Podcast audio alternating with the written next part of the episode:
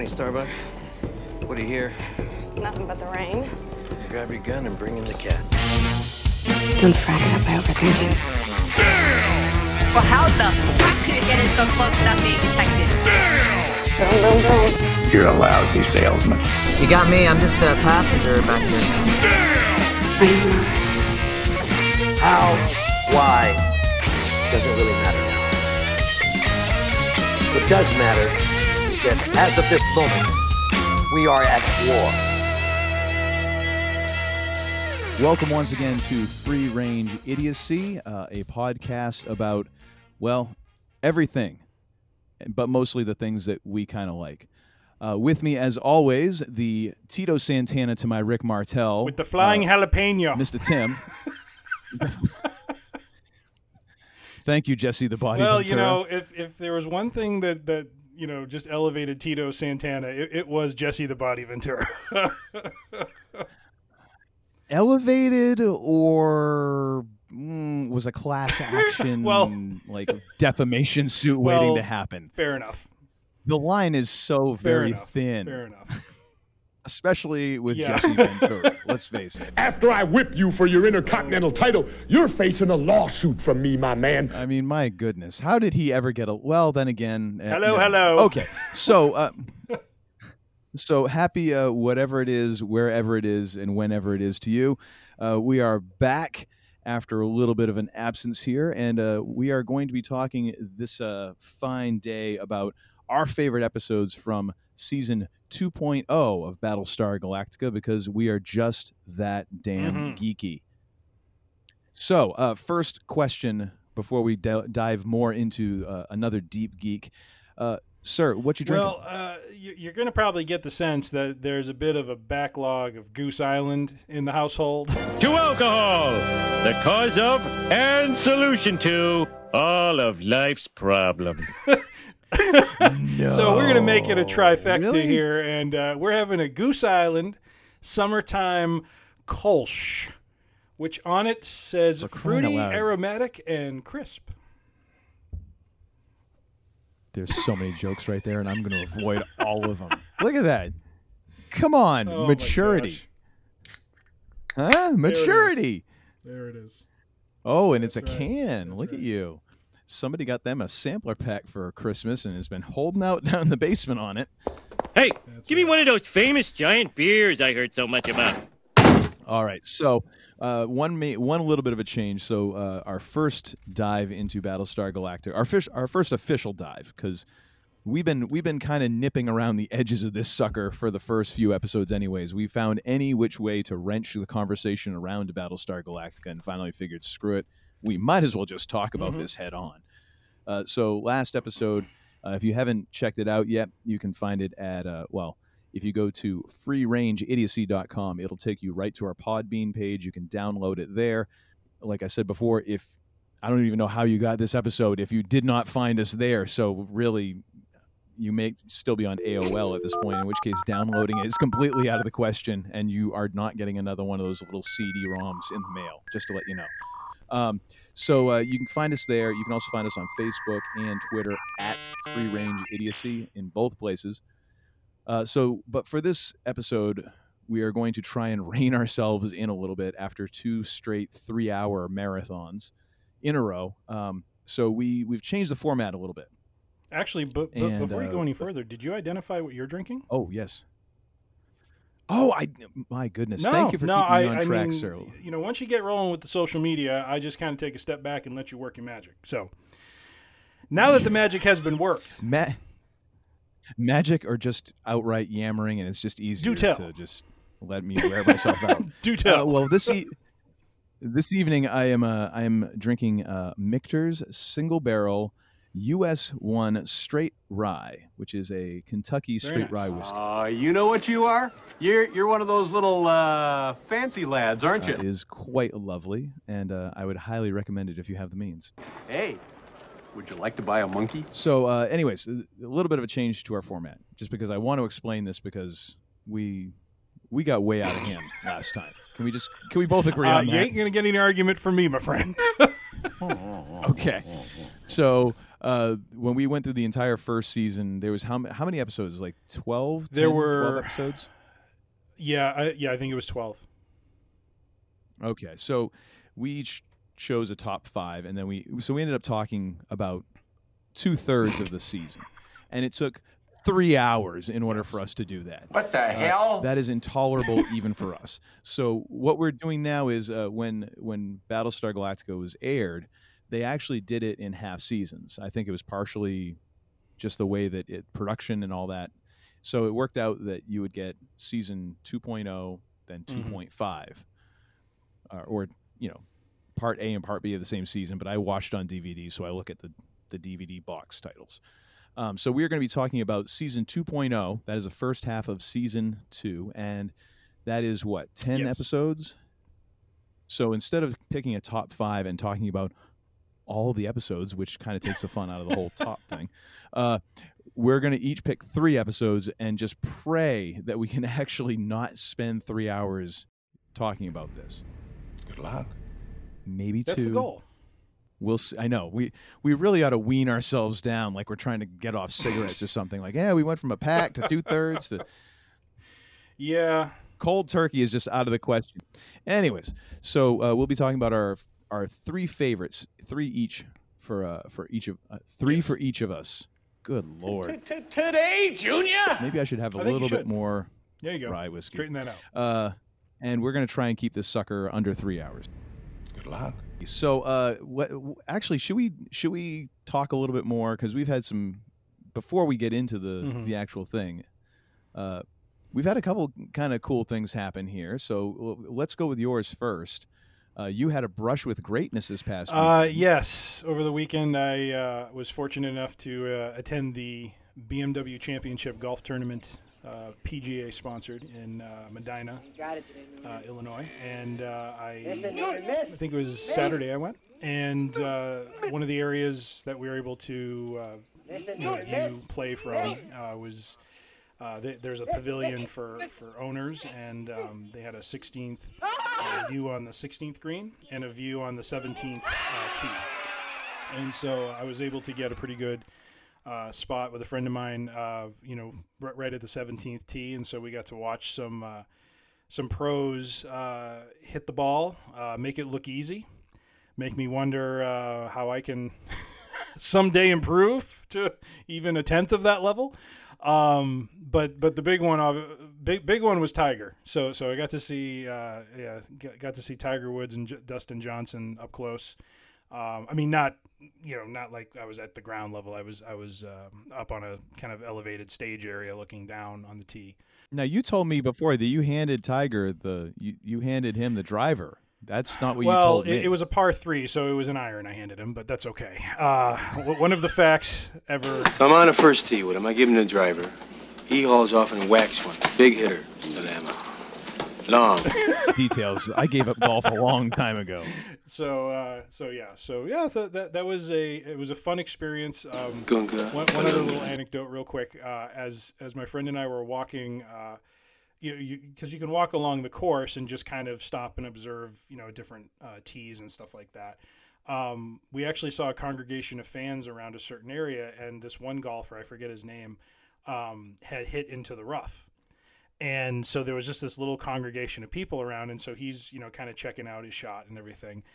And, uh, but I mean, we were like probably no more than ten, fifteen feet from him, just, you know, watching him play. And, you know, and he's hitting the ball through these two trees and he nails it, you know, just the sharpshooter right through it, you know, right, right through both trees. Beautiful shot. Uh, I said to my friend, well, it's good to know that the pros at times can hit it into the rough as well. So. So I got that going. But more importantly, they, they can, can actually get it out of the rough, unlike well, I, us. I, I said to him, I said, if that was me, I would have ping-ponged it off of both trees. So, Sir, and this is why I've given up golf. I, I I will tell you this short little little story. I remember distinctly this happening.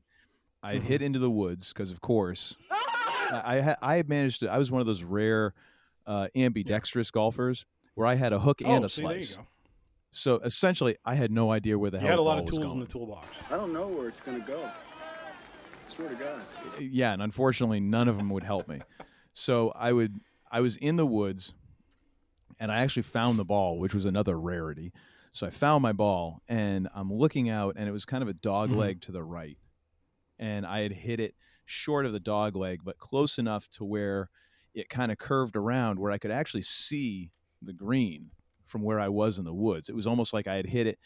If I had been aiming for the green, I would have actually been on mm-hmm. a straight line. I was not aiming for the green, so I was completely oh, messed up. Oh, oh, oh, oh. And I remember looking at it, and I'm like, okay, if I take a three iron, and if I hit it, and I keep it nice and low, and I go right between those two trees, I can bring it in right under those branches, and I can put this right out on the fairway. It might even roll up to the up to the green.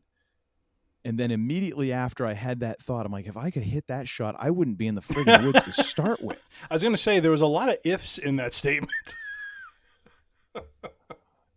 and, and, I, and yet I still tried wow. it. And you know what happened? I hit the ball. I didn't ping pong it off. I hit it off of one tree, and it actually went behind oh, where I Lord. started. Oh, gosh. On the bright side, I learned, I think I invented a new cuss uh, word that yeah. day. I'm not sure. I can't be sure because I kind of blacked out. I don't out know if you remember point. this, but way, and I'm, I'm going to go in the Wayback Machine. This is, this, this is back uh, when, when we were uh, splitting the apartment. We went to the mm-hmm. local driving range, and we were hitting. And do you remember I went up with, I think it was at a time, because this is this, you know, crappy set of, you know, first-time golf clubs that I was using, you know, and, and, I, and I'd had them forever. Okay. And I happened to take the three the, the, the three wood out, and I hit once, I hit again, and all of a sudden we're just you and I are just standing there watching as the club head is flying after the ball. Do you remember this? Vaguely. I mean, although to be honest, I kind of thought that was me. No, no, that that was me. It literally, I, I stood there shocked because I didn't realize that that could actually happen. That's awesome. So, a lot, lot of goodness oh, from the man. golf game. A lot of goodness. Oh, yeah. I, I quit. I, I couldn't do it anymore. I was like, this is this totally is like Winston Churchill said, golf is a is a is the best way to yes, ruin a good it, walk. It, it is. So, what was your brush with greatness? Well, it was actually more of our brush, really, because, I mean, you're you're in this with me, too, uh, whether it's, you know, just because we're in this together and we're friends, or if, you know, if anything ever comes up legally, that you're going down with me. Mister Gambini, your witness. Uh, good to know where Sorry. I stand. Thank you. What is a ute? Hey, you know, in for a oh penny, boy. in for a pound, oh brother. Um, so uh, I, we, I tweeted out something about uh, about Battlestar Galacticast, which is the the podcast I mentioned in the previous episode, and uh, basically said, I can't believe it's taken me this long to actually discover this thing, but you know, the hosts are awesome, and I I because I just I was like, who cares? I added Marc Bernardin and Trisha Helfer on the on the tweet. So Trisha Helfer actually responded to the tweet. And I was like, hey, cool, that's actually relatively awesome. All of this has happened before. But the question remains. Although then I was like, oh man, did this actually happen, or did I just imagine it? Like, that was actually a thought. And I re- I tweeted that out afterwards. I'm like, Did, I, did this actually happen or not? Or is right, this all right. in my head? Like, I'm I'm very confused right now because I've spent so much time rewatching yep. the episodes. Like, the whole concept of like head six is just messing with nice. my mind right yep. now. Yep. So, anyways, that was that was our brush with with fame and fortune this past weekend. Tiger there Woods we and Trisha Helfer. There we go. I mean, and, and Dustin, Dustin Johnson, Johnson I mean, as well. You know. But you know, both of them silky smooth off the seventeenth tee. Big hitter, Atlanta. Long. Trisha Helfer too? Uh, I didn't know no. she golfed. Uh, Dustin and uh, Tiger. Yeah. Oh, okay. Yeah. Good. Just checking. Anyways. Oh, and hey, actually, in further Battlestar Galactica news, uh, um, Katee Sackhoff, mm-hmm. Starbuck.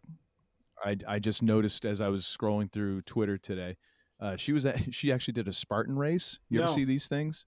They're they're like the the obstacle course races that you do. It's like you you go through mud and over monkey bars, and the, the obstacles just get more and more insane as you go mm-hmm. along, kind of thing.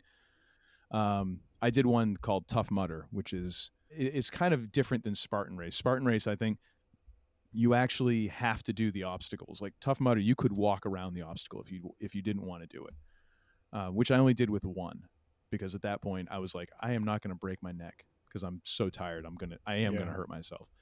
Um, but Spartan Race, I think you have to do the obstacles. Otherwise you, you have to do like a penalty. Like you have to do push-ups or burpees mm-hmm. or something like that in order to go around it. Or, and, and you have to, if you fail the obstacle, like if you, if you don't do it, you have to do okay. the penalty too. Um, so anyway, she was training for this thing for a while. It was on her like Twitter and stuff. And so she goes to the, she goes through it, crosses the finish line, and found out that she got second in her age group and like ninth overall oh, wow. in the whole thing. Which I thought was funny because when I did the the Tough Mudder back in the day, not even close to being the same. I mean, just I'm not even going to try and compare yeah. to that. but but I found out at the end of it, posting my time, uh, me and my friend who completed it, we actually qualified for like the toughest mudder, which is like the one race that they do that's more competitive at the end of the year. And it's like this insane thing where you just keep doing wow. the course as, as until everybody is gone except for the last wow. person.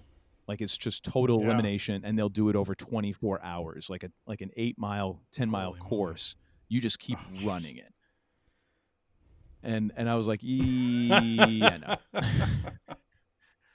Just kind of happy I made it through this one with everything yeah. intact. I'm all nice. set. Nice. So anyway, there's there's your your Battlestar Galactica news update for the week, I guess. Yeah. you're, you're half-arsed Battlestar yeah, right, Galactica update. Right. I mean, I'm sure the other folks in the cast were doing stuff too, and it's it's very well worthwhile. All right, so let's uh let's actually jump into this sucker, and um, let's start off with uh, you actually have the the honors on this one. So the uh, the first episode on your list is Valley of Darkness, which is the the second ap- episode from mm-hmm. season two. The summary from this one is: a Cylon boarding party wreaks havoc throughout the ship while the stranded crewmen on Kobol struggle to yes. stay alive.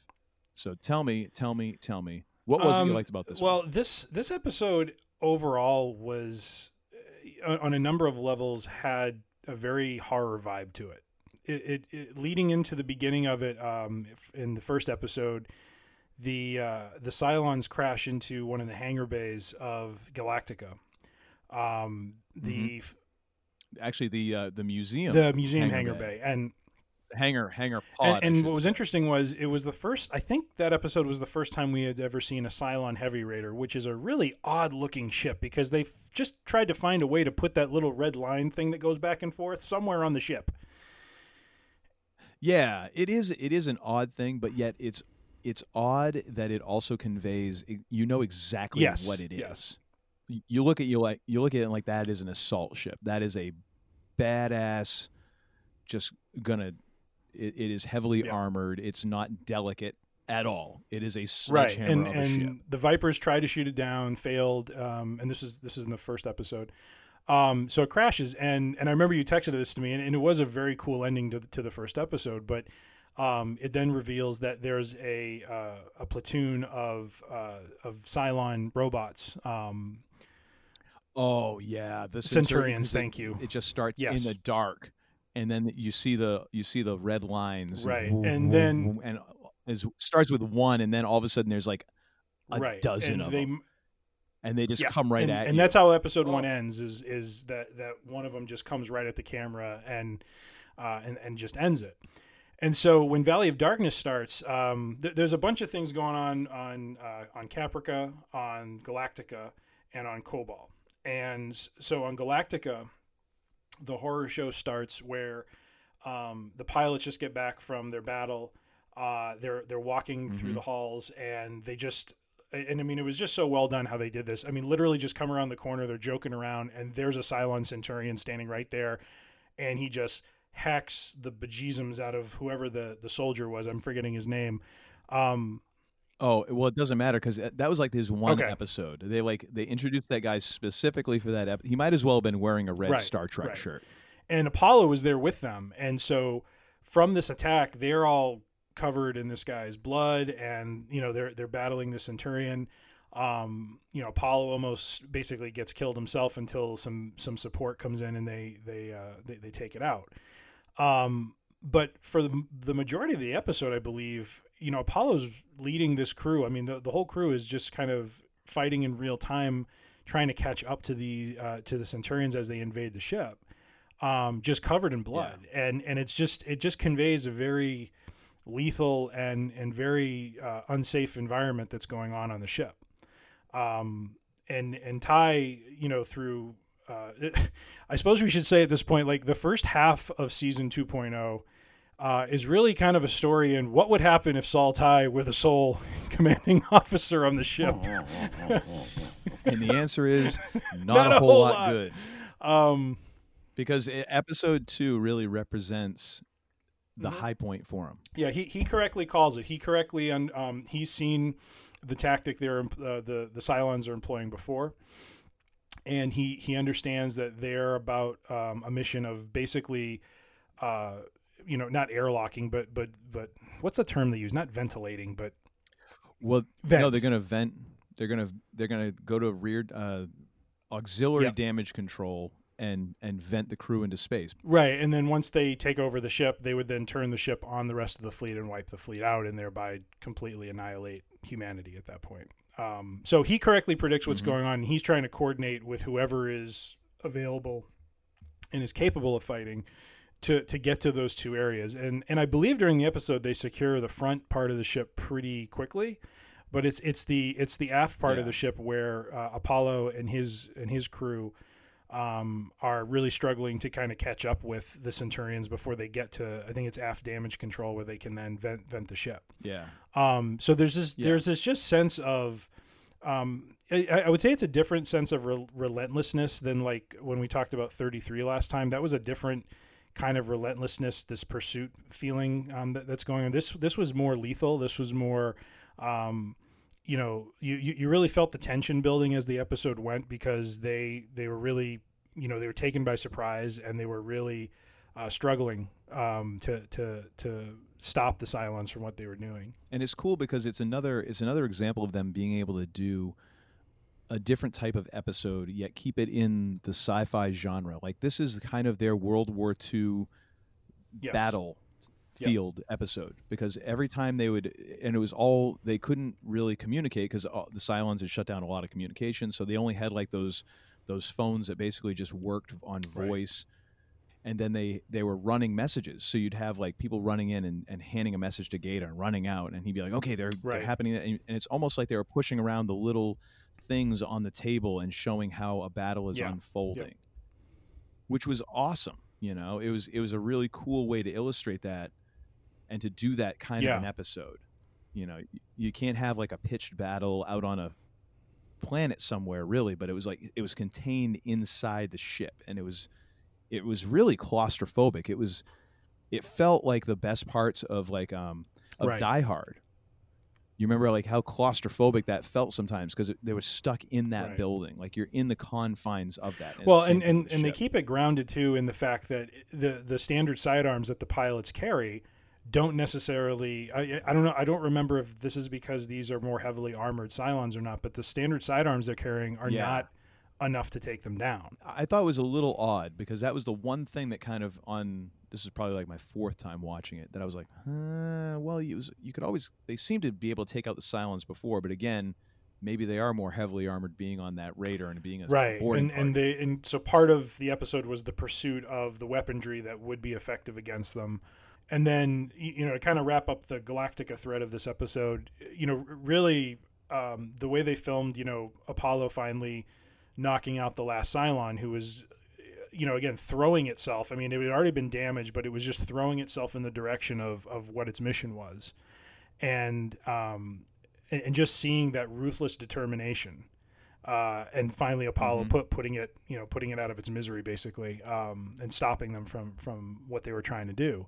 Yeah. Was just so well done. I mean, it was just, you, you really like, I like the term you use. Like it was a very claustrophobic, very intense, close quarters battle that's going on. And then not to mention that what I appreciate what they did with with Rosalind's perspective of all this. So Rosalind is in the brig still, um being guarded, yes, and she's hearing all of this gunfighting going on, and and again, it's the little details that that they do so well in the show. The gunfighting is going on, you hear this screaming, this this you know this it, again it, it's just like this horror is going on on the ship, and mm-hmm. she's got no idea. and she's stuck in this prison. So it's like, if anyone breaks into where she is, she's done, because she's a sitting duck at this point. Yeah, and there's, and there's two things about that that I thought was great. I thought, number one, the idea of it, it, they managed to, and again, I, I, I know we just spend so much time just like, just being water, you know, carrying water for like the writers and the directors and the actors and everything, but they worked, they did so well at taking a situation and then finding ways within that situation that you're going to use and have happen anyways, but then finding little ways to add in character yeah. moments that built the character. And the moment when she's she's in the brig and she's hearing all that, and you know, she's like, I want to, let me out. And then, you know, she the, the guard is is not going to let her out, and she's like, I'm not going to die in here like a rat in a cage, you know. And just the way that she kind of brings that out, like just that that fighter in Rosalind that is always kind of there, that is there right. under the surface, and that is kind of like the uniting factor between mm-hmm. her and Adama. Like they're they can both be extremely calm and very professional and can even suave and charming, but underneath it, like, you know, Adama will kill a Cylon with his bare hands and a flashlight. Right. We already saw right. that, you know, and now you kind of see this from Rosalind. And and later on in the series, there's another scene, which we'll get to eventually here in like four or five months when we finally get to the next season, or a couple seasons from now. But but you see this come out of her where you're like, oh, you don't mess no, with Laura Rosalind. No. you, you, you don't want to make her angry. That's yep. not a good idea. Um But that that was cool, because it's just a it's a it's such a fleeting moment, but it, it jerks the guy kind of back into reality, and he yeah. lets her out. Like it kind of make he, he she makes so much sense and so passionately, and also is like, even even from out, outside the bars, I'm a little yeah. bit scared of you. Um, the other part of that is they did something here that is so great, where they they let you hear stuff and they don't always right. show it to you. Right. And they let your imagination kind of fill in the blanks, and it, and they did this later in the in the same half season uh, with Final Cut, where they had the brilliant scene. That was the one where they're, and not to get too far ahead of ourselves or anything, but that was the one where they um, they have the journalist on doing the expose and kind of like the reality T V show episode, which is hilarious because they shot so much of Battlestar Galactica handheld, like documentary right. style. So then it's like documentary style then being shown through reality documentary style. It, it started getting like, it was like Inception, like three or four levels deep in handheld, yeah. you know. But there's the moment in that episode where they the, the Vipers have to go out, and there's Cylons that just jumped in in amongst the fleet, and they have to go out, and the Cap has to go out and take out the Cylons, and they show the entire dogfight from inside yeah. Galactica. They they don't show you any of the actual fight. Yep. You just hear it over the intercom, and they, and, you, and they show the deck crew, and they show yeah, oh, yeah. C I C, and they just yep. show reactions. And that is so brilliant, and it's they do that so often where they don't necessarily show you what's going right. on. They let your they let your they let your brain fill it in, and they do it for specific and, and, and reasons. And even though this is set in space, when you watch that, if you've ever watched, you know, any sort of war documentary, you know, th- that's not that far off from what they do on warships or in submarines and so forth. You know, like they, they don't have the ability yeah. to see what's going on at all times. And yep. yeah, so so to kind of treat it that way was just brilliant. Um, I do have to give, uh, if you don't mind me digressing just for a moment, I do got to give oh, special mention to our boy Billy. Uh, that man oh, handles yeah. a, a firearm uh, like the best of them, I believe. Dead on all morning. How about that little fella? Oh, that little guy. I wouldn't worry about that little guy.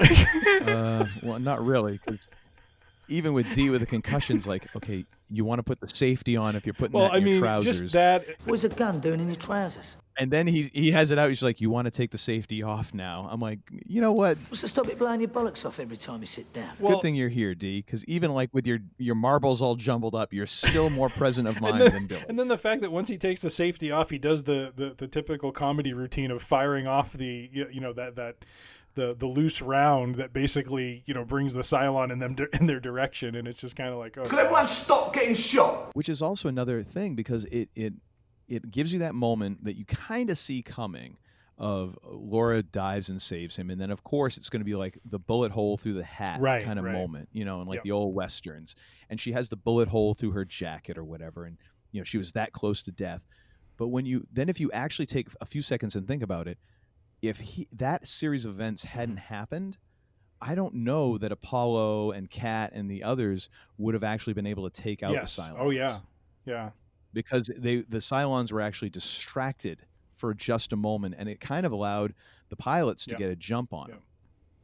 So it almost kind of lends itself to like, yeah, well, oh, of course Rosalind's protected, you know, because she's the prophet and all this stuff, and you know the things that you kind of get into. Right, right. But there's also this kind of like, well, it's actually a little bit deeper than that if you want to go into, well, maybe this is fate. Maybe this is a bigger plan, yeah. you know, kind of thing. Because there is that extra, well, maybe it wouldn't have right, worked out that right. well.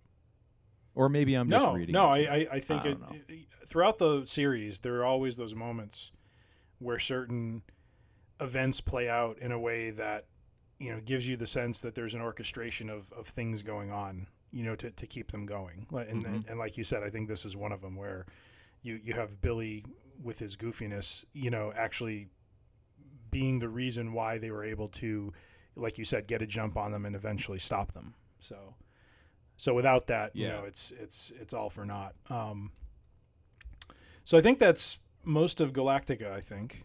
Yeah. And then you have everything that's happening on Kobol, which is its own kind of craziness, because we also talked about, so this actually was something that happened at the right. end of season one. Like they've they've they crashed on Kobol and at the end of season one, and that's when we kind of got the first look at um we that was when we first got to look at the opera house yes, and all that yeah, stuff, right? And, and we get a sense that for the first time that there's a plan for this child. um I think at the end of season one, you think it's Baltar and Six that are going to be the, you know, it's basically something they're going to bring to bear, and then I think we're starting to get a sense now that it, it has more to do with with uh, the Athena version of Sharon. Well, I think at this point we can almost call that Sharon, and now that now that oh well, wait a minute, that yeah, doesn't quite yeah. happen yet. Never mind. Um, I don't want to spoil it for anyone. Well, you know, well, yeah, I was going to say we'll spoil about ten minutes. Um, yeah, heck, hang on. But yeah, so so Kobol is, I wouldn't say Kobol fits necessarily as as intensely into the horror Uh, you know, aspect of this or genre that, that Galactica experiences, but there is this further breakdown going on with, with Crashdown as kind of the lead, you know, the, the highest ranking member of this party. Although I, I don't know if I agree with you there. I, I think that, I think that what Galactica is going through, it's just a different kind of horror. I think the Galactica is going through much more of like kind of the jump mm-hmm. scare in your face kind of horror. Whereas what's going on in Kobol is much more of a slow burn. It's almost more of like a Blair Witch sort of like, I, and that's probably a really poor example because I'm not a horror right. movie guy, but it's much more of like a suspenseful right. horror because it is going to end with some really bad stuff, you know, but you don't, it kind of has a real slow build to it. Yeah. It, it, it almost, so maybe a, maybe a in, in some ways it's almost like the horror of, of inexperience in some ways, if, if that's even a phrase I can turn. Um, and, and, and I'll say it this way, because what ends up happening is the whole reason Callie and Tyrol, um, and that I forget the other uh, soldier's name. Well, actually, hang on. You're getting, you're getting into actually, or is that? No, you're right. That is it. No, episode. It's okay. I'm sorry. I, no, I'm getting, I'm getting your episode but, and my episode cr- messed up. Go ahead. Down sorry. When they, when they have to run because um, the, the Cylons are, are, you know, know where they are, or or at least coming into the realm of where they are, they have to run into the woods, and he, he tells everyone to yeah. abandon everything. I mean, Crashdown's just, and he, he's just not ready for this sort of leadership yet, and it's very evident from the beginning of, of this whole fiasco. Uh, he orders them to leave yeah. everything behind, don't worry about the med kit, so they get into the woods, and then they realize they needed the med kit. And so now he's got to send... Yeah. So because of that inexperience and, and poor decision-making, he now has to send a soldier, or now three soldiers, because Tyrol and Callie go with him, to go and fetch that med kit, and then they end up getting fired upon. So he ends up sending Tarn, which I don't even, again, I remember the most random crap, and so I can remember that, but I can't remember, like, yeah. useful things. Um, but he tries to send one guy, and I think this is a great example of, uh, it's a great juxtaposition of, of looking at Crashdown and Tyrell, and you see a guy who, it's that old kind of, and again, it's it's one of those things that you've seen right. in movies before, you've seen in T Vs before. You have the the, um, well, hell, in Aliens. You remember the the guy who was in charge of the mission? Second squad, move up. Was uh, I forget what his name was. So you had Paul Reiser, who was the company guy, and then you had the guy who was yep. in charge of the mission, and he had never done any combat drops mm-hmm. before. So he's dropping into this atmosphere. He'd never done any. He he did like three simulate or something like that. And then you have Apone, who is like the the squad leader, platoon leader, and this is a dude who knows what's going on. All right, sweethearts, what are you waiting for? Breakfast in bed? And even the even like the grunts know more than the guy yeah. who's in charge. Another glorious day in the Corps. And it's that whole idea of there is this, there are these sergeants, there are these non-commissioned soldiers who are, they're not officers. Day in the Marine Corps is like a day on the farm. But in some cases, they actually know more than the officers who are in charge. Every meal's a banquet. Every paycheck a fortune. Every formation a parade. I love the Corps. Have more respect and more pull with the men or the, the soldiers than than the right. officers do. What do you want me to do? Fetch your slippers for you? And Tyrell yep. is that guy. Yep. Fall in, people. You know, which I, I, I thought was such a, it was, and it was a great way to illustrate it too, just in the little ways, like Crashdown wants to send mm-hmm. one guy, and Tyrell's like, no, we can't just send right. one guy. Right. I hate you know? this job. Let me let me take, you know, Callie and go yep. with him. Have you ever been mistaken for a man? No. Have you? And and and Tyrell ends up being right. I mean, even though, you know, Tarn, poor went out for Tarn, doesn't make it. He just too bad. You know, we, we hardly knew ye, Orlando Bloom lookalike. That's right. But uh, and as it, but just that whole thing, and then even the fact that Sassinus doesn't right. make it. Like they they go through all of this, they get a guy killed, and right, it doesn't right. matter. It, it it ends up not mattering at all. Um, and- Damn. Yeah, it kind of doubles the blood on Crashdown's hands, but it's also one of those deals like. Stuff right. happens. Right. And and it was interesting you know? for them to play it out that way because it, it wasn't I, I never looked at that this episode or any of the ones that follow because I, I don't think it's until the next episode, the one we're going to talk about that's one of yours, um, where it gets worse for Crashdown. It, it I don't feel like they ever played it in a way that he was going down an evil path. I think he was trying to do he was trying to do the right thing in his head based on his experience. You know what I mean? And and they were writing yes. him in that situation to kind of show what can, you know, how things can go wrong when you have someone who, you know, he, he certainly outranked Tyrell. He had every right to be, um, you know, uh, you know, uh, not enforcing, but, but kind of, um, re, you know, reminding Tyrell that he's, you know, he's the ranking officer. He, you know, they follow his orders, but you see mm-hmm. it kind of go this, almost like this Apocalypse Now path, you know, where he just... Uh, my method's unsound. You can tell even he knows he's losing control of the situation, but he's just so stuck to the plan, you know, of, of what he thinks he should do, like, by the book, that it just goes way off the rails. I don't see any method at all. Well, you know, it, it, honestly, you know, it reminds... It's a, and it's a silly comparison, but I'll say it anyways, because that's, that's what we... That's our stock and trade, really. That's is, right. Is silliness. You remember yes. Apollo thirteen, and they they had to swap out Gary Sinise's character for uh, mm-hmm. Kevin Bacon. Let's do it! And so they're in the simulator before they launch, and they throw this weird thing at him in the simulator because that's what you do. And Kevin Bacon is, you know, they they start rolling, and he's he's like, I'm going to manual, and he starts. He takes manual control, and you see the look between Tom Hanks and um, Bill Paxton. Game over, man. And they're looking at each other like, "What the heck mm-hmm. is this guy doing?" And so he's like, "I'm gonna, I'm gonna keep in," and and the G's start going. He was like, "I'm gonna keep in this role and see if I can get us out." And it's that kind of thing of knowing, like, I probably just made a really bad decision, but I got to stick with it because I don't, I don't know what else to do. And you start getting into that spiraling. That spiral where there's fewer and fewer and fewer options. Game over. You're, you've you've gotten to a point where you've committed so far, you have no you no longer right, have a way right. out.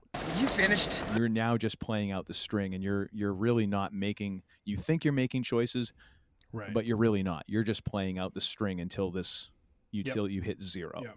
And I really feel like that's what it was with him. Like, and it's. I think they play. I think the actor and the, the actor played it really well, and the writers played it really wrote it really well. Of him almost having that somewhat of that knowledge. You oh, can yeah. see it. Yeah. Like you were saying, like he, he kind of understands like how screwed up the situation is and how much. And there's times that Tiro tells him this is what we should be doing. And you can almost see it in the way he acts it, that he knows Tiro's right. But he, he kind mm. of, maybe not in the early going, but in later on, it just becomes a, just a spiral out of control. And, and it's, you know, I struggle calling it a horror of war because they're not really, they're, they're getting shot at at times, but it's not like they're on the front lines in this sort of ground battle. It's them, you know, they crashed. They're, they're just trying to, to get out of, you know, the enemy sights and kind of reassess the situation and figure out how do they get, you know, in a position where they can get rescued by someone from Galactica. And, um, and it's just that inexperience just ends up making the situation worse for them just every step they take. Well, I think you could almost make a case of it being horror because when you think about the circumstances, they're on an, they're on a planet that, you know, even though they know they, they think it's Kobol, you have no idea if Galactica is coming back for right, you, really, right. Because honestly, you're you've been so close to being annihilated this far. I mean, hey, if it's if it's more than one base star, maybe if it's two base stars, Galactica just got blown out of the sky, and we're right. never getting picked up, and we're just we have no options. Yep. yep. So I, I don't know. I kind of, I don't know what to call it though. I don't know. I'm not knowledgeable enough in the horror genre to say what kind, I, but I still yeah, think it is a, it, a yeah, horror it's not psychological. Sorts. It's not, um, like I said, direct war. It's just, it's somewhere in, in between where it's just a, a struggle to survive and just making just wrong choices, you know, along the way that, that just worsens the situation with every step. Yeah. Um, the only other thing with yep. Kobol, and then we'll move on to Caprica real quick, is um, is just the vision that uh, Baltar has um, with concerning the this this prophesied baby, um, and yes. just that whole scene. And again, this definitely plays into the horror kind of genre where he has this vision of Adama um, taking the baby from him, um, or or at least out of the the um, bassinet that it's in. Or, or well, no, he he because oh, Baltar okay, he, did, he does take it. it out of Baltar's hands. Okay, so yeah, Adama. Well, he doesn't take it. Yeah. Adama asks him, "May I hold it?" And he yeah. gives it to Adama, which I think is it almost plays into that horror even more. He willingly gave the but yeah, the, yeah and, and then Adama ahead. basically takes it, marches into a river, and just submerges it, holds it down, and then just turns around and walks away. And Baltar's just watching this like with absolute horror on his face, and he then tries to grab the baby out of the water and. Um, and is, un- is is unsuccessful. And I think the idea is that this is predicting events that are to come where, um, you know, that, that Six is trying to show him that Adama is going to be um, trying to take this baby away from them. And, and you know, he, he needs to be uh, cognizant of that um, when he returns. And so so it was just kind of an interesting, uh, you know, it, it's getting – the show starts more and more now getting more into these – kind of, uh, you know, spiritual planes, so to speak, of, of prophecy and just kind of the direction of, of where events are going, um, that, that start yeah. to inform, you know, especially Baltar, where he has that, that sort of mental projection of Six and, and that influences his actions and the way, and the things that he says and does. Um, but clearly his, his purpose with being on Kobol was to kind of inform him of what was to come with regard to this baby. And then of course, as the season starts to play on, we start to see those things play out in reality. Yeah. And I think it's, I, I think it's, it's one of those deals where it's funny because in a way it is totally the thing. Like Adama would totally, is totally trying to just, he would love to just kill right. all the Cylons. He would love to annihilate them because they are a threat. And that's, you know, they've, they've killed millions, uh, more than likely billions of people. Um, But yet, you know, if if the Cylons really kind of know, I think they're messing with, I think they're fracking with yeah. Baltar's head. They're trying right. to manipulate him. And they're doing it in, in a very subtle way where they're using just enough truth that he knows about Adama, but yet then also mixing in a lot of speculation and going probably to a place where, man, I don't, I mean, when push comes to shove, I don't know if Adama right. would go there. I really don't. And I mean, as as much as Adama wants to win, I don't know. I really feel like that's it's very subtle and brilliant mm-hmm. manipulation by by Six and the yeah. Cylons, yeah. I think. Or I mean, but then again, is it is it really the Cylons planting that in his head, or is that Are we talking a whole manipulation of Baltar, or is it, does it come down to one of those, you know, it is a religious vision? Yeah, and, and, and that's a good point. I mean, I I, th- I think it's interesting what you're proposing with it being the Cylons, because we really don't know yet, or are we, I don't think we ever really truly understand where the vision of Six comes from. Um, you know, they, they mm. talk about him potentially having a chip in his head or something like that, but um, I tend to lean more toward kind of the, it, it plays into the the religious spiritual aspect of, of the show, where I think there there is this being that is kind of influencing or trying to at mom- at times influence events to keep them alive, you know, and to keep them going, f- yeah. to to deliver them to the ultimate goal of, of finding this new home.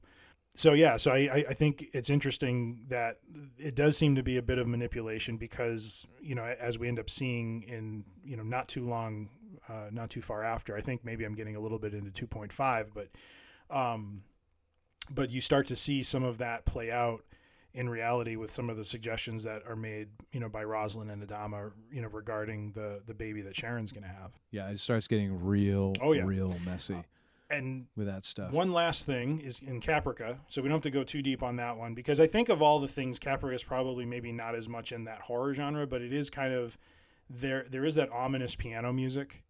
Um, that, yeah. That, so, sorry, switching to Caprica, so we have Starbuck and Hilo, and they kind of hole up in uh, an old apartment that, that Starbuck had. Um, oh, it's just oh such my a gosh. Great scene. And, and they're just kind of like, sitting there and just kind of thinking back and, and just kind of reminiscing a little bit. And, you know, she pulls out the cigar and fires it up. And, um, you know, she talks about how, you know, her father played piano, and, and you, you, you kind of start to see a little bit about Starbuck's uh, backstory a little bit, you know, and it, it's, it, it just kind of, yeah. if anything, they're kind of the moment of breath in the episode between all of the chaos and horror that's going on. Yeah. And I think the, I think that moment she has where, you know, everybody else is trying to get back to what they had, and you kind of realize what yeah. she had, and it's not yep. that much. I mean, after after Zach Adama is dead, what does Starbuck really have? She's got she's got being a pilot, and she's kind of got like this art this artistic side, and and a lot a lot a lot a lot a yep. lot of baggage. Yep. You know, but that's, she really doesn't have much. And, and I think that really just, it was another one of those character moments where you realize like, oh, wow, you know, Starbuck is, is this kind of brash character, but she's also a, a right. tragic character. I thought that, and again, it was one of those ways of just layering in some character and also just ha- giving you kind of a break yeah, in that yeah. episode. And, and, but having that piano music keep that kind of tone of, of dread going. Cause, cause, Because yeah, that piano oh, music, oh, it's beautiful, beautiful but it is very ominous. Totally. Another example of uh, uh, Bear McCreary, which I didn't realize, he didn't do the music for the, the miniseries. He only came on board uh, at the beginning of oh, the first season. Fantastic oh, job yeah, by yeah. him. So so overall, th- this one, um, I mean, when we're talking top three, this was my number two. Yeah, and it was and it was a great, another great thing is uh, it just, even though the the first the first episode really kind of picked up the ball yep. from season one and started running with it. I think this this episode really set the tone yes. for season two. Oh, yeah, two. And, and just based on the fact that we've been going on and on about it for so long, I mean, it is a dense episode, and and, and it has a lot. Yeah, and it's it, it's totally oh, worth absolutely. talking about. It's It is one of those episodes where there's so much. It was like the episode, uh, I can't even remember what it was last, last time, but we talked about it, and I was like, and that's just the first twenty minutes. Right, yes, yes. Those like six really huge plot points that other other shows would be like, this is right. an entire episode. No, that's the first twenty minutes of this yep. episode. Deal with it. Keep running, yep. Sparky. Keep yep. up. Absolutely. All right. So uh, I guess we ought to move on to the next episode, uh, which is going to be one of my favorites. Uh, and this is episode. Oh, I'm sorry. Wait a minute. Go, let's go back just for one second. So you were saying before I rudely interrupted you, Valley of Darkness was your second favorite yeah, out so, of three? So the, the three that three? I picked, and I'll go in order of how they were my favorite, is episode ten. So the last episode of, of, the, of season two point oh was called Pegasus. So that was my top one. We'll get into that yep. later. Um, the second one was what we just talked about, Valley of Darkness. And then the third one was the seventh episode of, of that season called Home Part Two. So th- th- those are my three, but we're, mm-hmm. we'll walk them in, se- in sequential order. Well, so my top three were uh, the third episode of the second season, uh, Fragged, uh, the fourth episode, Resistance, and then the ninth episode, Flight of the Phoenix, nice. in that order, which is kind of odd. I don't know if it's maybe I'm just a chronological S O B. You're so structured. I know. In this, the rest of my life, eh, not Yahtzee. so much. Um, so thank you for dredging that up. I'll at least have something to talk about there in therapy go. this week. Um, actually, this is my therapy, You're welcome. which is sad. You're welcome. Uh, but, you know, it's all my H M O will pay for. Anyway. Uh, I love it. Da-doom-doom. Uh, so anyways, my uh, my top, well, the next one mm-hmm. is Fragged, episode three. The summary for that is Ty, overwhelmed by the responsibility of command, as we see things went downhill quickly, deals with the growing political tension throughout the fleet, which the one thing I'm noticing with these summaries is I don't feel they're very yeah. great. You know, if you just read the summaries, because that leaves out a whole lot oh, yeah. of oh, what absolutely. goes on. Um, so one of the things I noticed is that in the at least this one and then Resistance, and they never when they when these were broadcast, you didn't see the title with right. like with a lot of T V shows before streaming. You never really saw the title of the episode. Yep. You know, um, so they could be about anything. So uh, the the the title Fragged, frag definition verb deliberately kill an unpopular senior officer with a hand grenade. So this is what we're talking about when we're talking about Fragged. Um, so it basically, I love how this episode and the next episode, the, the title has a dual meaning, because this is the episode, of course, where, um, spoilers, uh, Crashdown is yes. killed. Yep. Yep. You know, um, and then, but also it, to me, I thought this was a great example. It was an example of Ty fragging oh, yeah. himself. Like, he totally screws mm-hmm. the pooch in this, you know. Uh, but so anyway, it, but the summary leaves out everything that happens on Kobol, which I'm like, that is the that's the crux of the episode. Right, Who wrote right. this? Like, I, I want to actually get a Wikipedia account so that I can edit this. I won't because I'm lazy. So I believe in the previous episode is when we find out. Um, it's when Baltar kind of mm-hmm. wanders off. Uh, so in Valley of Darkness, he wanders off, and Six wakes him up, and there's he's surrounded yep. by skulls. Yep. And we find out that on Kobol, uh, there was mm-hmm. human sacrifice. And and Six basically says, you know, this humankind's, mankind's one true talent mm-hmm. is murder. Yeah. It's killing. That is the one thing that you, you are truly good at. That is your art, which is really hard mm-hmm. to deal with. You know, it's really hard to kind of deal with that as, well, human beings.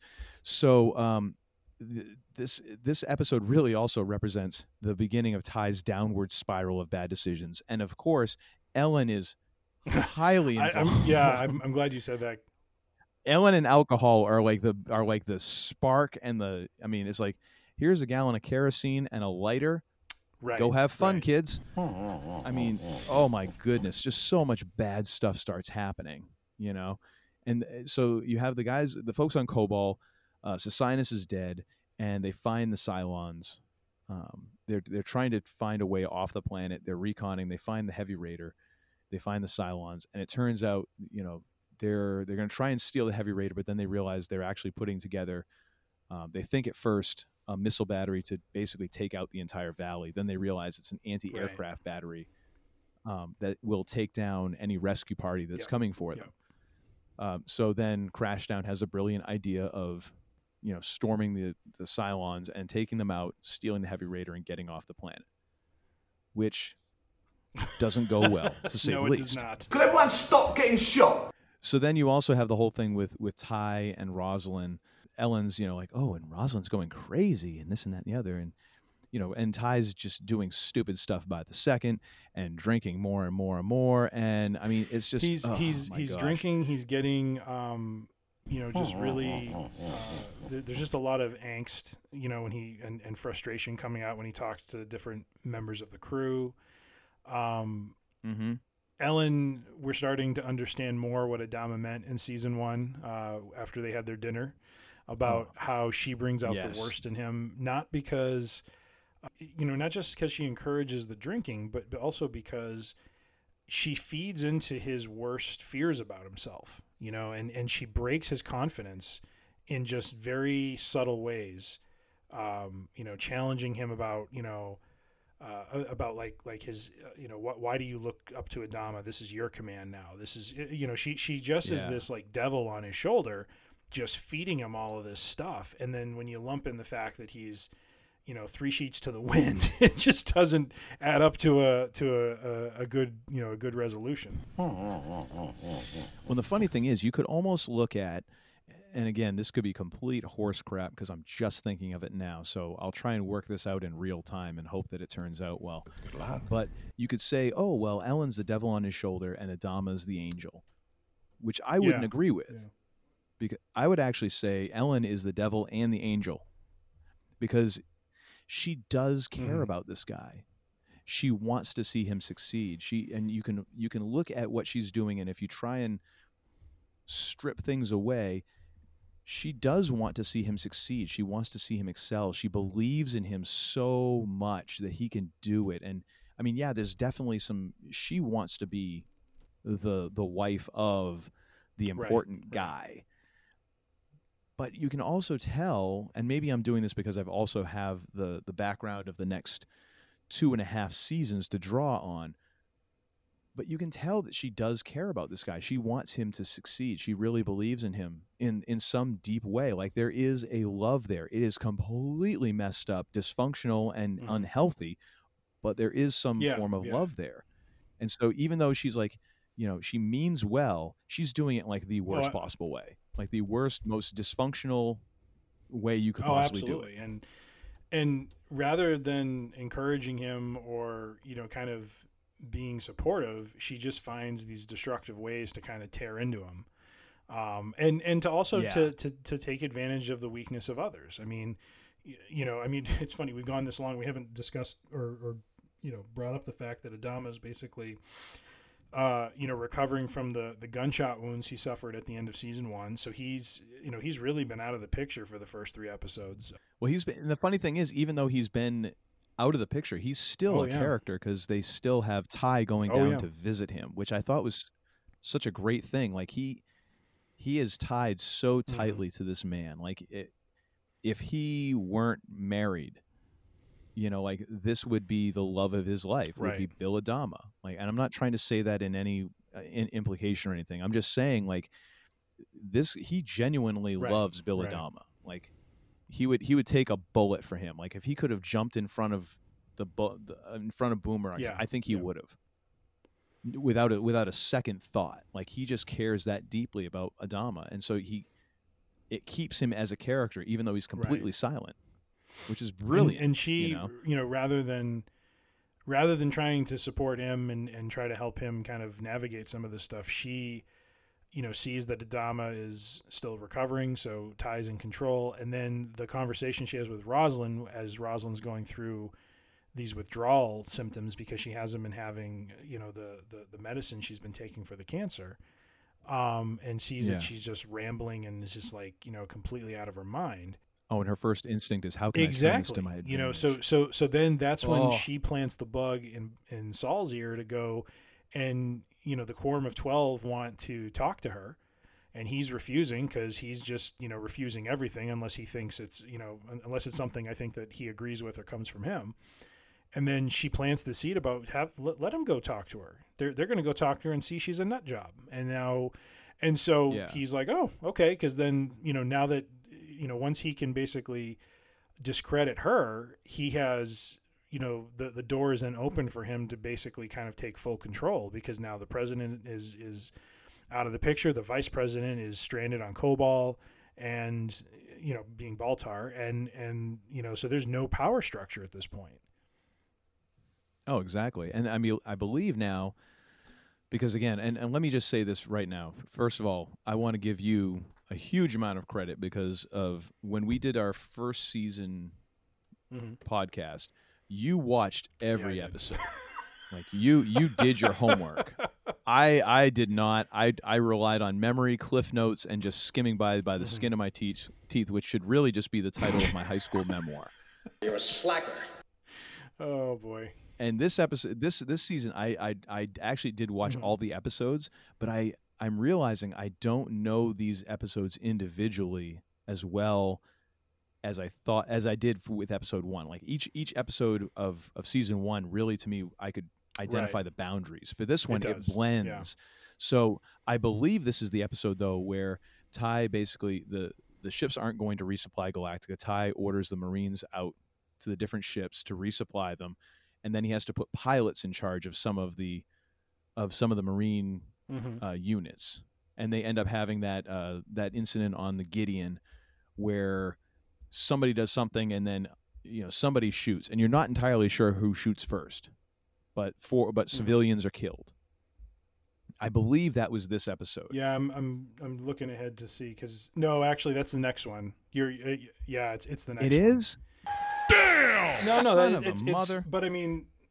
Oh, it is. Yep, it's for my first note on the next no, episode. No. Never mind. Just forget the last minute right, and a half but, happened. But basically, yeah, I, I think the focus on this one is, is was more with Roslyn and Saul trying to, yeah, to yeah, get that was you know to, to trying to not not to complete the coup, but to, to basically take full control at the behest of his wife, and that yeah. just blows up. I mean, and and they do it so well. Well, and so so yeah, let yeah, me before ahead. we get to that. So so on the on the planet you have on on Kobol. You have Crashdown planning this this raid. And even though Tyrell has tried to go against him and tried to pull him aside and be like, we shouldn't be doing this. We ought to try and take the easy way. We can go back, take out the dish. There's no Cylons or whatever. You know, he's he's trying to get him like, we can't do this. We're right. not soldiers. And Crashdown won't listen to him. And then you have at one point, Baltar openly is... is like, we shouldn't do this. This is wrong, and you're with me. And then he starts to try all this little mutiny, and Tyrell just backs mm-hmm. him down, like in that way of of of like a, a sergeant would, like a non like a non officer would just back down a private who's talking back to right. some lieutenant. Like, oh, I have no problem just busting mm-hmm. your jaw right now. I have no. I would love yeah. to do it actually. And Tyrell does that to Baltar, even though. He doesn't agree with Crashdown, but he's going to respect the chain of command. Yeah. And Crashdown knows it. And you can just, like, he continues with what he's doing, but you can tell he's almost embarrassed. Right. Like, I'm, so, like, again, like we were talking about before, I'm I'm on such a yeah. bad path right now. Well, but yet well, I, can't, I can't stop. I can't. I, and it got really bad do? because he basically walks them through, I think it was this textbook application of how to oh, draw yeah. up a battle plan. And he's walking through, like, the different frame. It's a five. Five yeah, basically, briefing. And he's talking, and I mean, literally just reading like a script, and Tyrell's just like, well, he's he's naming them. Yeah, he's gra- like, graph one. I was, I was graph laughing, two, I mean, and then Tyrell's just like, I've never seen it applied this directly. yeah, I, no, it was it was this literally, I believe, and it's just such a great way of him doing it because he's trying to not basically say this is really right, effing stupid. Right. But he he's like, I'm, I'm I, I, I can't help. There's no good way to right. frame this. Like, I'm trying to polish a turd yeah. here, ladies and gentlemen. You can't fix stupid. Um. So they, they, they go and do the attack. Everything is wrong because Baltar actually didn't do the recon quite the way he was supposed to. So Baltar right. has a hand in it. Then they and then Callie won't do what she's supposed to do. What Crashdown's telling her to do. Crashdown puts a gun to her head mm-hmm. and is going to shoot her. And Baltar ends up. Killing yep. Crashdown. Yep. And then, you know, then of course the Cylons know what's happening and everyone's going to die. But of course, you know, the rescue party from Galactica is coming and they, you know, they save the day, which I think it was great. I think with the, um, with the moment where, where Tyrell stands up and it's that it's, it's, it's so trite yet. Damn it. I fall for it every time. You know, the whole, the, the guy has no options yeah. left. And he's just stands up there with a pistol and he's only got like five shots. He's right, like, ah! right. And all of a sudden everything in front of him blows up and he looks at the gun like, holy crap, did I do that? And then there's the Raptor right, right behind him, you know, that, that actually yeah. took them out. I thought that was beautiful. Cause I mean, that to me, I mean, that might get old for other people. It never no, gets old no. for me. I buy no, into that, it every that was, time. That was well done. You know, I'm doing, I was doing the Tiger Woods fist pump in my in my in my living room, like yeah. Um. So then, of course, all that happens, and then, you know, of course, they they kind of do the whole thing of covering for Crashdown, yeah. you know, because Baltar says that you know he died in the best, you know, spirit of the service or whatever tradition of the service. Yeah. He was a hero, and Tyrell yeah. covers for him and agrees with Baltar. So then we get to back to Galactica.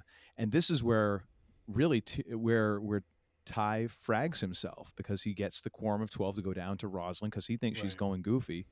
And uh, then all of a sudden she snaps into coherence and delivers this message of I am the, the chosen leader and all this and the other. And then he is just like, what the like, hell like he, he, he made it worse. And, you know, of course, what happens in the interim that he doesn't realize is, you know, Billy and Rosalind talk to the soldier guarding her, who happens to be someone who um, mm-hmm.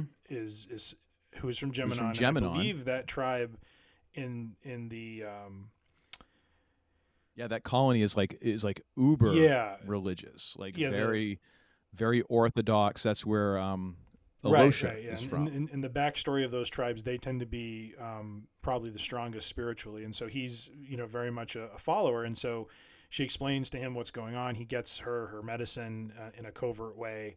Um, and so in the intervening time that goes on, as Ty brings the Quorum of twelve to her, she's already had, you know, kind of her her her dosage. And so she's come back, like you said, to coherence.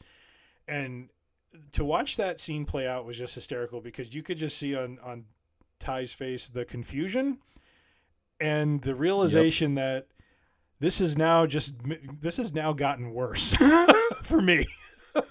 Oh, totally. Like he, he and he's just so baffled. Like, how could this happen? Like, how right. did it go this badly?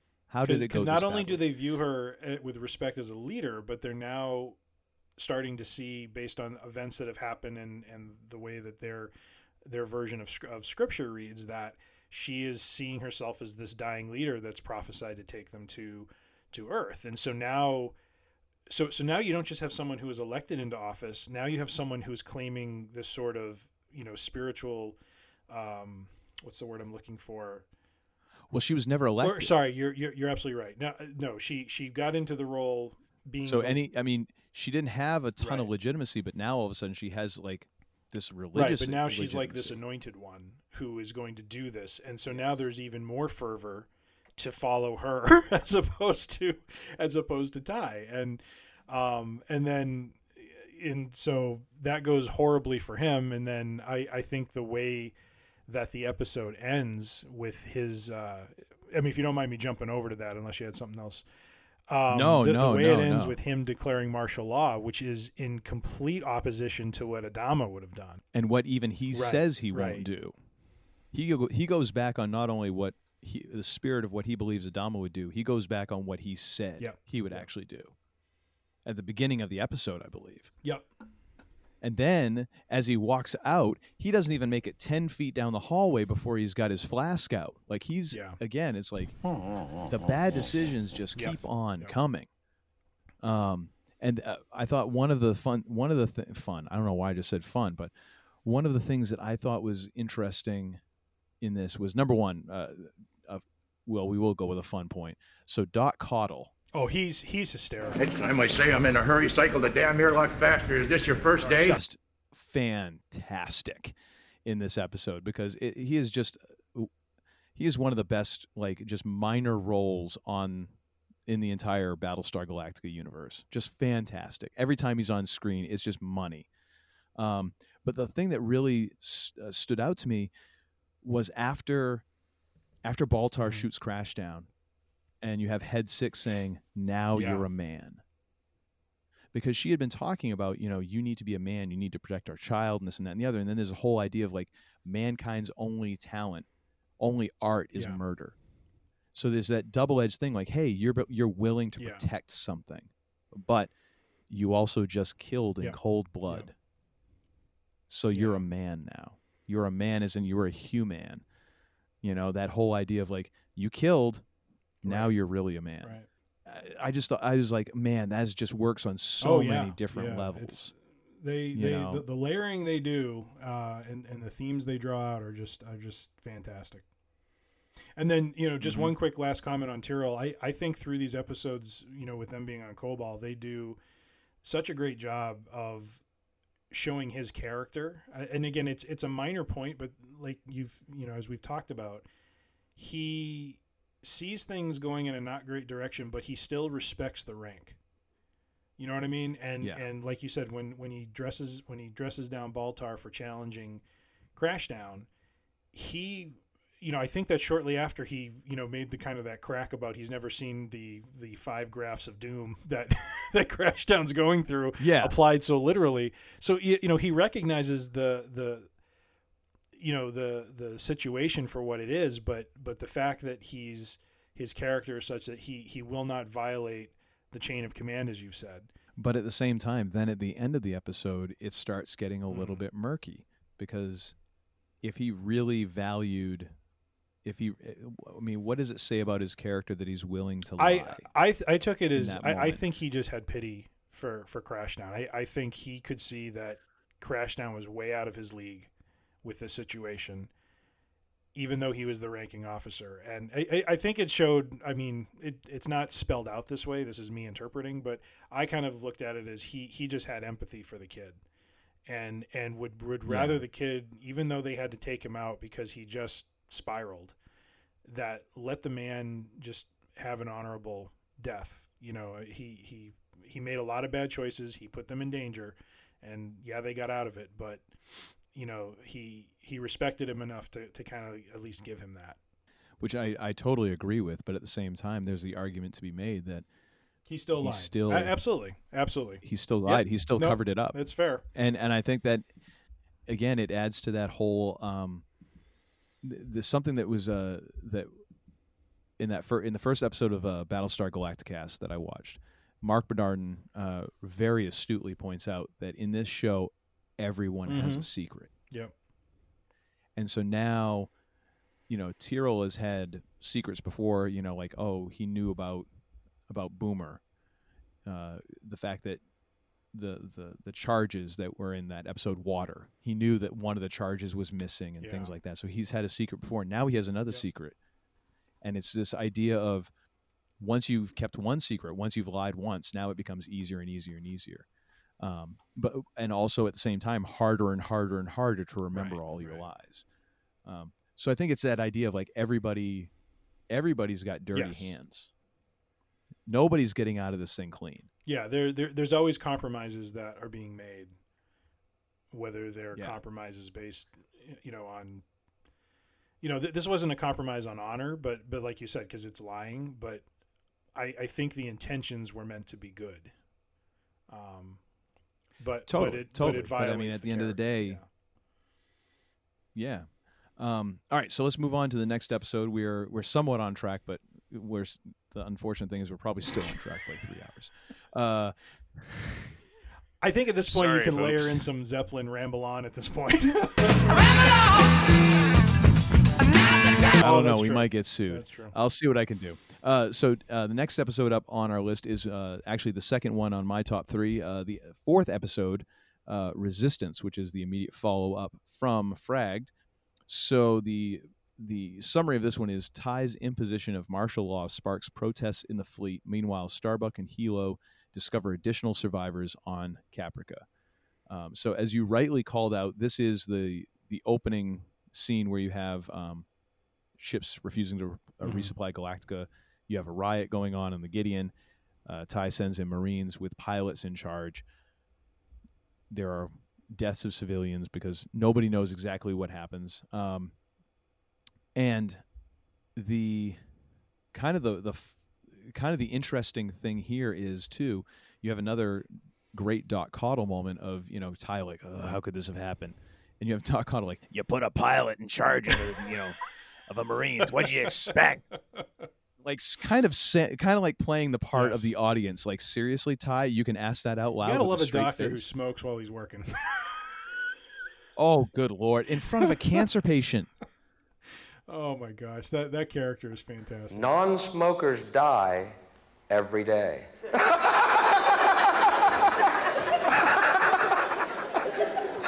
Sleep tight. Oh my gosh. So again, this just represents more and more and more and more and more just yes. spiraling. Yeah. Um, can can can, so, can I just just for a moment of levity though? May, may I just say I don't know why this I don't know why this please. Stood out to me, but it just did when I watched this episode. The very first time we see Baltar, all right, so he's back on Galactica, you know, still a little worse for wear from yep. from, from what happened on Kobol. But here he is, vice president, mm-hmm. dressed in a suit, walking the halls of the Galactica holding a tumbler of coffee. Yeah, I come down to Dunkin' every day. Grab a Corolla, have an extra large, three Parliaments, take a big dump. That's kind of the routine. I, I'm just, yes. I looked at that, I'm like, did they mean to do that? Or did James Callis just walk onto set and just, I'm just going to play it? You know what I mean? It's just like, of, of all the things you would expect to see in like a sci-fi show, a, a tumbler of coffee was not one of them. You want to talk real customers? Kid, that's me. I'm like the mayor of Dunkin's. But yet it's it's very it grounding because, I mean, dude, you got to have you I mean, he even takes a swig from it, too. I mean, it's it's it's like another day at the office for the man. it yeah, was, it was, totally. It just hit me, oh, hang, you hang. know, just tickled the funny bone. So, Son of a... Sorry. I... For background, I've been battling a fly in my office, and I, I thought I had it. I thought I had it, and it just... Fly ugh. fifty-four, Todd, zero.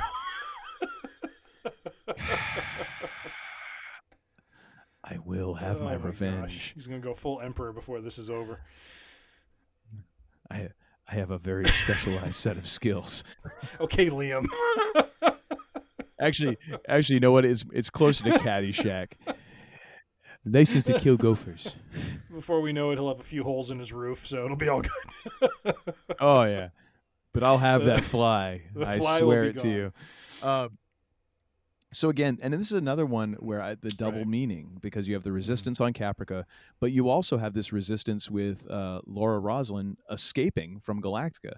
And uh, so there's this little, you know, this kind of uh, conspiracy going with Lee working with Dawala to try and set up this yeah. escape for the president. Um, and I think it's great because also it just, again, it just kind of illustrates, again, why, well, Ty is such a frack up. Why would Adama keep him? But even as a drunk, he almost catches the escape. Did you notice that yeah. when you watch the episode? Like, he, he almost caught, well, why is Causeway yeah. B shut down? And D has uh, uh, for uh, this and that and the other. Uh, yeah. Get it fixed. Oh, he he's, you know, he's in full like, grumpus mode al- at this point, too. He almost yeah. caught yeah. them. And and this is like, the dude was probably, you know, four sheets oh, to the wind goodness. at that point. Um, so then, of course, you have the, the the Roslin escape, which is fantastic because, of course, they have to escape and go mm-hmm. to Tom Zarek, which, of course, brings Richard Hatch back into the mix, which is fantastic because, I mean, you can't get enough of, like, old Apollo, the new enemy Apollo of scenes, my enemy as far as I'm concerned. My friend. Yes. Um And it, it, so you have that whole, you know, oh, my gosh. Uh, Fat, drunk, and stupid is no way to go through life, son. Oh, I'm looking at the wrong notes. Sorry. I was looking at notes for Fragged. I'm like, I just talked about that. Um, and, and I think the, the the you have the other interesting bit of, again, kind of informed a little bit by um, having watched The Plan, which is kind of the, goes back through the first right. couple seasons here. From the Cylon perspective, but when Starbuck and Hilo meet up with the with the resistance on Caprica, which is essentially mm-hmm. a pyramid team that just happened to be high altitude training, and they survived. It's like a total like, hey, let's do the let's do Red Dawn, except with high school instead, instead of high school kids, we'll do it with this mythical yes. sports yeah. team, Wolverines, which was great. Um, and then uh, at the end of the episode, you have Adama. You know, making his triumphant return. Well, not necessarily triumphant. He's in a bathrobe, um, but he still sits down. Yeah, and, and, and, with Ty. and he's but he comes in at a moment when you know Ellen is very vocally again, kind of berating him and, and mm-hmm. berating him in terms of taking over command of, of the ship. And and so it it the the yeah. way they do that was was just you know so spot on because you're just seeing this. this argument play out toward the end, and the last thing you expect is to hear Adama's voice. So when you hear his voice, it is so jarring.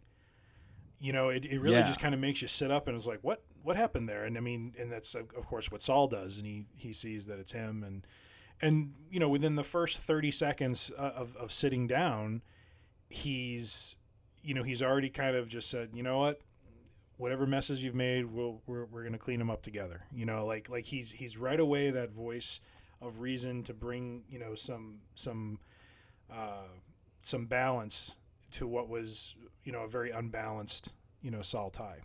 Yeah, and I think the I think the reason why you see that happen is because even like Adama's waking up from being shot and being on the operating table mm-hmm. twice, I believe, because they they um, the, the nurse had to operate on him the first time, and then Caudill had to operate him on on right. him again because right. he had an infection.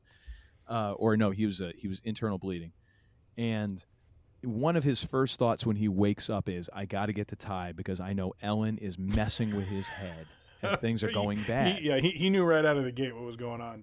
That had to have been one of the top three yeah. thoughts in his head in order to get him up off of that I C U, like out of a coma and down to Ty's quarters. I mean, he had to have been like, Ellen is going to mess this whole thing up. I, I can't even imagine what shape he's in at this yeah. point. So I think that that was that makes it, in retrospect, a little bit more endearing. Like, he is so like, I gotta yeah. get to my guy. Yeah. Like this, he is going to be so he's going to be in such bad shape right, at this right, point. Right.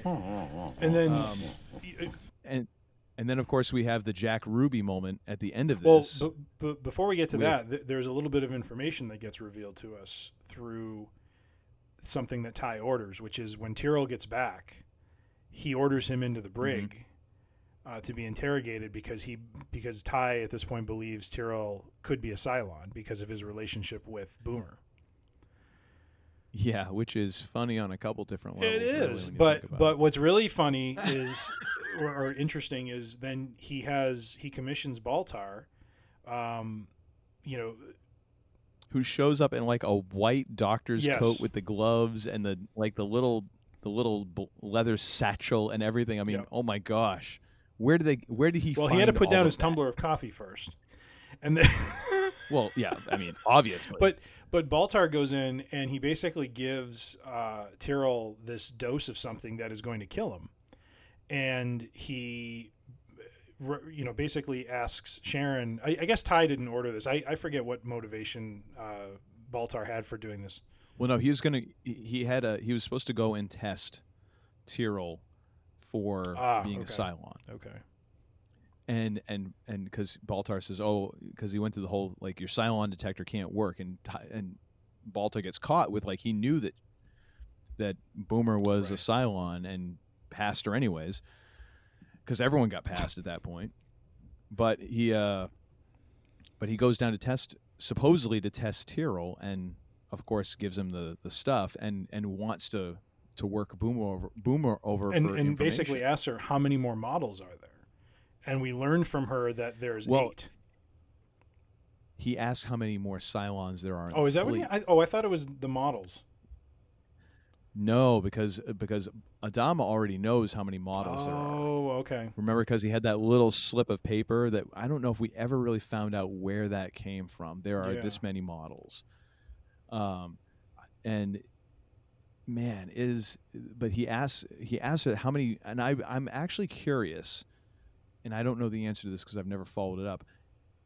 Was she right, or did she just guess? Did she oh, just throw out a yeah. number? Because I yeah, don't you're, know. You're, you're right. Eight other Cylons in the fleet. Yeah.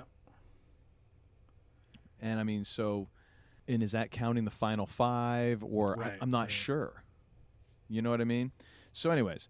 Uh, so yeah, I mean that, and that I totally forgot that I spaced that, um, and then of course, but then after that we get our Jack Ruby moment where then Boomer gets killed, which neatens that up because basically Baltar reveals to her like, "Hey, I knew right, you were a Cylon. Right. Fool you! I just didn't say anything," and so that secret goes yep. out with her, um, and you get Callie shooting Boomer, and you know, yep. end of episode. Uh, but I just I love this because. Again, it's just that whole, like, it just continues the spiral. And then you also have the juxtaposition of the the just out-of-control stuff happening on Galactica with, you know, Starbuck and Hilo trying to just survive on right. on Caprica and finding this resistance and not, you know, kind of just not even knowing exactly what to do. Yep. Uh, well, Starbuck knows what to do. Um, or, or who. But um, yeah, she, she forgets about she, she forgets about Apollo pretty quick. So well, and it's a, it's that thing like you you do start to understand a little bit more about who Starbuck is. Starbuck is, you know, is this tragic character of like she kind of believes like everything is going to get messed up because of her, but yet she still wants she still wants right. to reach out. Right. She still wants to experience love. She still wants that, but she just doesn't know. She just kind of does it in a whole like, hey, eat, drink, and be merry because tomorrow I might right, get blown out of the right. sky. kind of thing. Like, it's very moment to moment with her. Mm-hmm. Yeah. You know what I mean? Yeah. Um, which is one of those reasons why I think that character is kind of, you know, appealing to people, because you're like, oh, wow, I wish I could live in the moment. It's like, well, not really, because Kara messes things up plenty on her own, too. She has right. her own share of stuff. She's got some battle scars, dude. But I just thought that was a great episode because, again, it, it really it really delved, it, it just pushed yep. Ty down deeper at the same time of, of then making it making it more dramatic for Adama to come help kind of clean things up, and also furthered the idea of, of what's going yeah. on on Caprica. Oh, oh yeah, and and, and that's know? what, you know, we, we talk kind of at a high level about just in general what we like about the show, and the fact that, you know, when you look at this this season two point oh, I mean, th- yeah, the, the first five episodes are really about that, you know, k- kind of the spiraling for Ty, and, you know, finishing in five with, you know, Adama coming back and starting to, to get some order back. And then the next five that that that follow from that, and this will lead into um, the, at least chronologically, my next episode around Home Part Two, is now we get kind of redirected back to the focus of where is Earth, and that that goal. You, yeah. you, you know, like like I, I so enjoy the fact that that they they find ways to to come up with these kind of smaller, you know, waypoints that they're trying to get to in the story without constantly kind of harping on the fact that they need to find a planet to live on at some point. You know, I mean, it's it's it's a reality that's yeah. there. But, you know, season one, we never heard anything about Earth, really, until I, I don't even think until the end of the season. I really don't think that really ever came up until we got to this season, and then it started to pick up steam a bit more. Yeah, it wasn't a major point. I think what they've man- what they managed to do really well is find ways to distract you from that overarching, like, because that was a thing uh, in all the, the opening things is, you know, all these people and they, you know, they're looking for a home yeah. or whatever. They they managed to find ways to distract you from that for several episodes. So it didn't become this whole, we're going to Earth, we're going to Earth, we're going to Earth, we're going right. to Earth sort of thing, like every single week. And they managed to find things that mm-hmm. were big enough that when they distracted, they distracted. Like, this is something that totally would be consuming for the crew, for for the fleet, for for the main characters, enough that they're like, hey, we can. I'm not worried about Earth. I'm worried about whether or not the Cylons are going to vent right. us out into space. I'm worried about whether or not, you know, uh, Ty is drunk enough that he's going to get us all killed this week. Um, you know, all those things are big enough distractions so that you're not like, it's plausible that they would not be thinking yeah. about Earth right. for a little bit, you know, or, or or that that wouldn't be the number one focus. It would always be in the back of their minds, but, dude, I got to deal with this stuff right, right in front of me here. Like, well, this dude right here is and, drunk and in C I C. I don't know if you if, if you watched the, the show Lost in its entirety, but the the the, the first season not. of that show, um, one of the reasons I think season two felt somewhat like the air had gotten sucked out of the room, or that there was a, a gap in that season, is because season one so focused on the survivors of that island getting a raft out, you know, to kind of, you know, that, that kind of hopeful, we're going to send a few of us out to kind of get help. And, and that, that whole story mm-hmm. takes a, a weird twist at the end of season one, that when you come into season two, you're kind of like, you, like, like the raft being analogous to them go finding Earth, you know what I mean? And mm-hmm. once you kind of set off on that, when you got to season two, there was a like reorientation you had to do with the audience, because now that wasn't there. There wasn't a goal out there. You know what I mean? Like like there was no yeah. real goal, and I think that's why that season suffered somewhat, and why why the the story kind of. I mean, it, it got back on track at points, and then, you know, people have different feelings about how the rest of it went, but.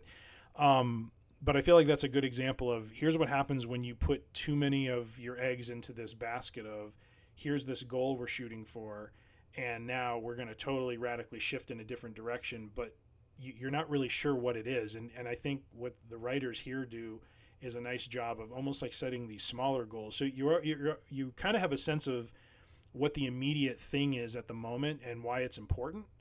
Um, without losing yeah. sight of the larger goal, and, and then they're not harping on it constantly, you know, so it's it's not this thing that ends up getting kind of worn out by the time they actually want to pay it off. So the funny thing is, um, Oh, hang on a minute. I need to find uh, the miniseries. Hang on.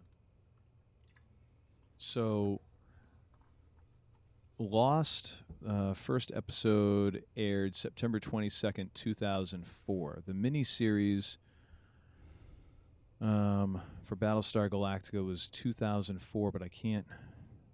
I don't see... Oh, it was, uh, it, it was released in December two thousand three. Mm.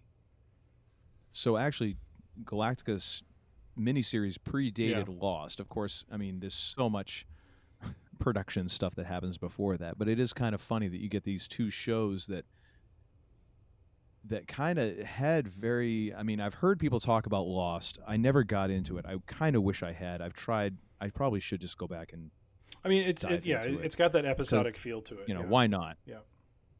But I've heard so many people, you know, talk about Lost and Battlestar Galactica is kind of in yes. similar terms, in terms of how the story would fold in on itself and things like that. You know, and it's kind of funny that you get them both at that same yes. time yep. period. So moving on, uh, next episode up is uh, the next one on your list, which is Home Part Two, which is episode number seven, which I believe this was the third. Yeah, this was would be ranked number three, yep. So the summary of this one is, Rosalind and her followers continue their search for the tomb of Athena on Kobol as Adama travels there to reunite the fleet. Yeah, so this one I picked because uh, with uh, w- with Home Part One, the fleet ends up fragmenting. There, there's a segment of it that follows Rosalind back to Kobol. Um, that mm-hmm.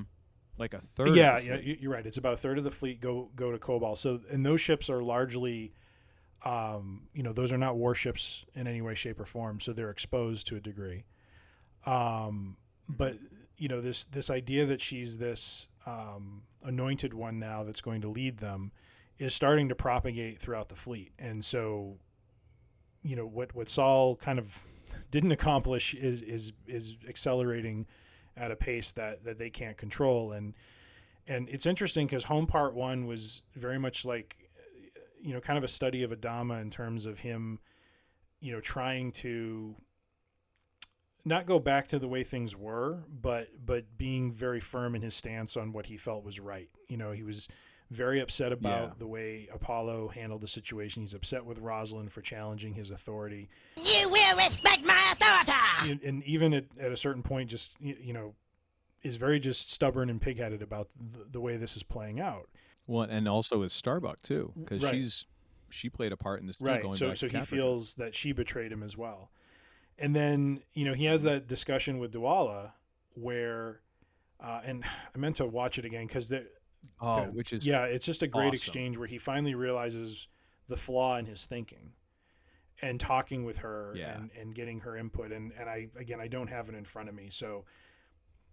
Well, the fun, there was a moment in that that I just loved, and I, uh, Candace McClure is the is the actress who mm-hmm. plays Dwala, who was such an underrated oh, yeah. part of this show. I every time I see her on there, I'm on the, like in a scene, I'm yep. like, oh, oh yeah. she's so good, so good. And in that moment where, especially in scenes like that with Adama, where you know she says, "You you asked me here in here to talk." Because I forget what the exact line is, and she starts talking, and he's turning back to his little like model ship. He's like, "I don't think I want to do this." Like he asked her in there to talk, and he kind of wanted to have this moment, of, like kind of like bearing his soul or figure things out, because he figures she's going to be on his right. side, maybe, or maybe he just maybe he wants that truth.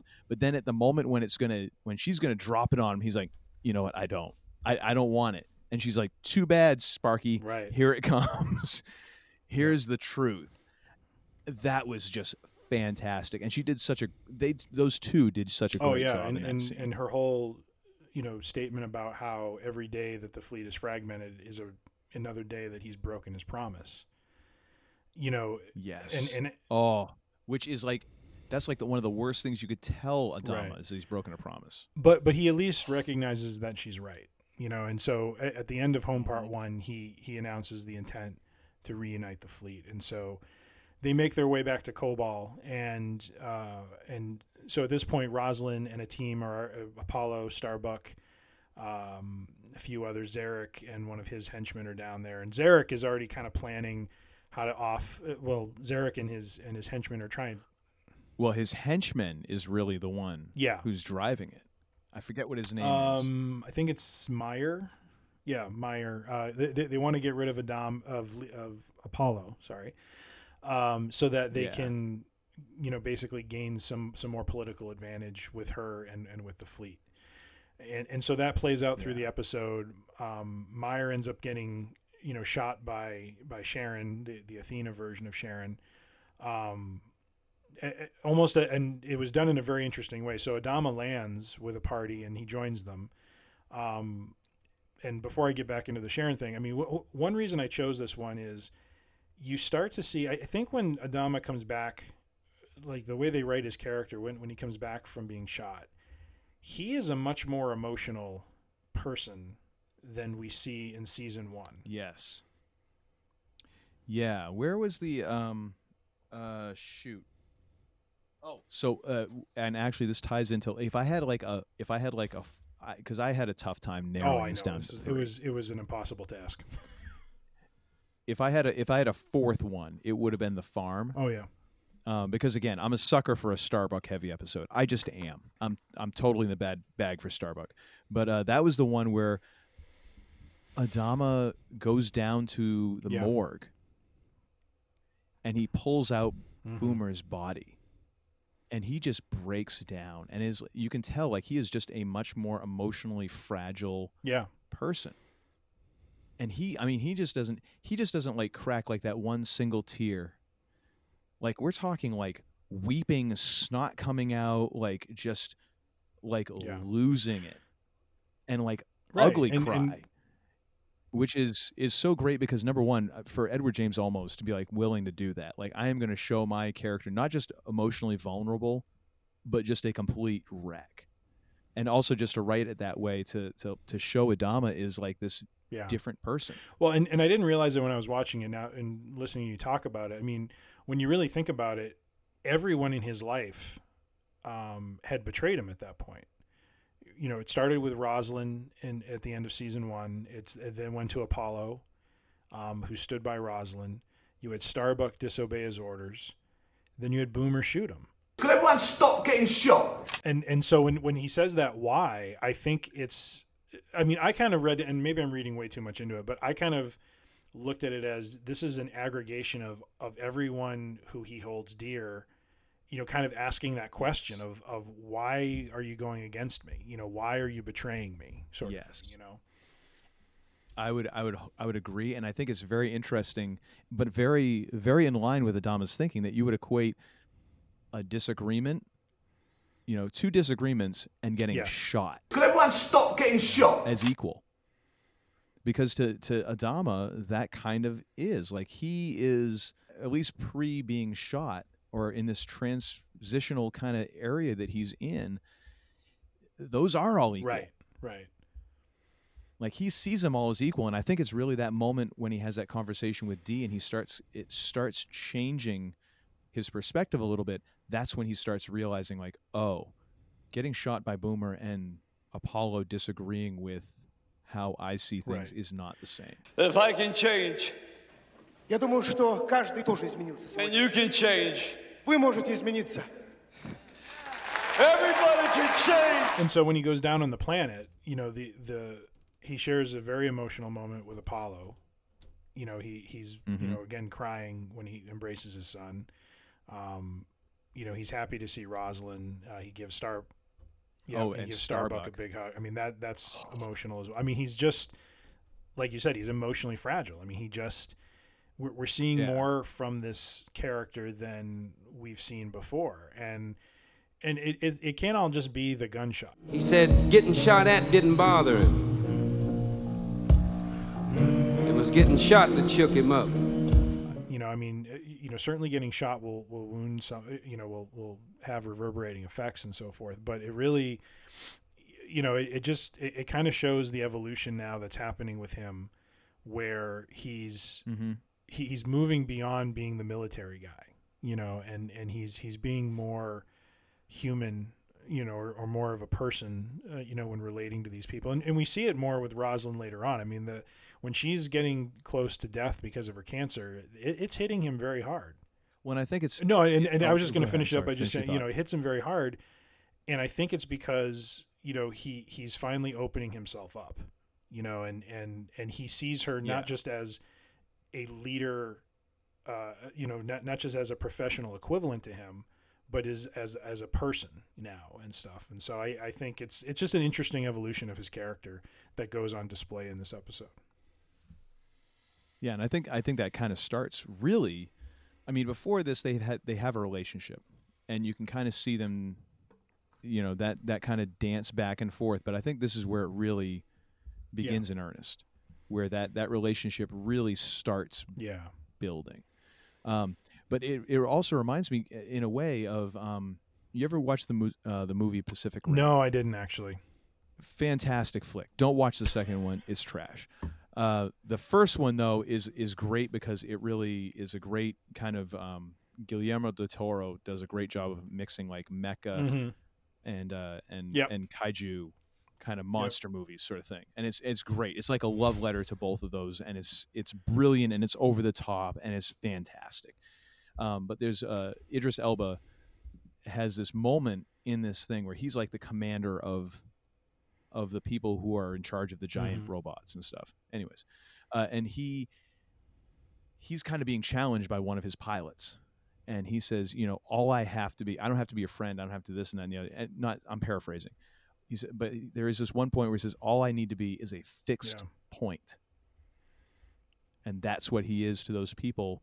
At that base, he is a fixed point that every everything else is going absolutely insane in the world, but not right. him. He is the fixed point that everybody can look at and and and orbit around and take their fix off of. And that's what Adama has been. Yeah. He is he is that calm center of the storm. But just like everything else, months and months and months of this go by. And you start realizing, like, oh my gosh, this is yeah. it. Yeah, this is all we got. Is is today is the same as probably tomorrow right. is going to be. Like, just try not to get killed by Cylons. And it's changing him, even though he doesn't. He might yeah. not want it to, but he's he can no longer be that fixed point because of the, of, right. of being shot, and also just having to change, like seeing everything around him and realizing, maybe I'm not right. Yeah. Oh, absolutely. one hundred percent. Yeah. And, I mean, he's not willing to say I'm completely wrong, but he's he's willing to say I'm right, I might not right. be right. And I love that moment with, with Rosalind where, you know, he says, I forgive you. And she says, I don't remember asking you for, for, uh, for your forgiveness. And he says, you yeah. have it anyways. And it's like almost the closest you get to Adama in that moment being like, I know I was an a-hole. Yeah. I'm sorry. So I'm going to kind of forgive you, and through the way that I'm doing it, you kind of understand where I'm coming from. It's kind of this, it's it's very sweet yeah. sort of moment. And, you know, and that's the note I wrote way. down is the, and, and really what's kind of funny is the, the episode, um, I mean, not, not to end it off, but, but the way it ends where it kind of, it, it's revealing to them uh, a waypoint of how they get to Earth is really not the reason why I chose the episode. I chose it more like this wasn't going to be one of my top ones. I actually had, I think, Fragged or I think Resistance is one of them in there. But what really elevated it to me was was really just everything with Adama, and and and just the mm-hmm. the, the way it, it was just neat to see his character make that change. And you know, binging these seasons where you know I have a, a pretty um, you know uh, near term point of reference of how he was in season one. It, it really does stand out. I think if you, you know, to watch the series play out the way it, you know, the way it aired in real time, I don't know if, if it would stand out as much as it is right now, but it, but for me watching it as, as quickly as I am, um, you know, those sorts of things stand out a bit more. And, um, and the way he just, you know, uncon- unconditionally gives that forgiveness, um, or asks for, for, you know, for forgiveness, um, you know, and, and, and that recognition that, that he, you know, made some errors as well. Um, you know, you know, again, with the idea of unifying everyone was, was just, you know, just kind of a neat thread to play out. And then the, the other one that I really enjoyed too was, was, was the interactions with Sharon. And so going back to her, when she, you know, shoots Meyer, who is again, Zarek's henchman there, um, she first points the gun mm-hmm. at, at Adama. And so here here we go yeah. again. And and then she turns and she shoots him. And then she explains to him that she is in control of, of her uh, decisions, and, you know, she has this free will, and she hands him the gun. And it starts off this set of activity where she's proving herself to him, you know, every step of the way in, in, in terms of who she is and that she's not what he remembers Boomer as. Well, in a, in a way, it kind of falls in line with who Boomer was anyways, because as we see in later episodes, that was kind of how she was anyways. She was continuously trying to yes. prove herself as a pilot before before she knew she was a Cylon, of course. But I think the other thing that's interesting to that, too, is going to that scene where Adama sees her, Sharon, mm-hmm. for the first time in that episode, he goes off, and he's going to choke her out. He is going to kill her. And the funny thing is, in that moment, knowing what we know about Cylons, yes, she could kill him. Yeah, I mean, you saw Leoben snap, uh, you know, handcuffs, turn over a table. I mean, you know, these Cylons have extraordinary strength. She could yeah, kill him, and, and, and she a, won't.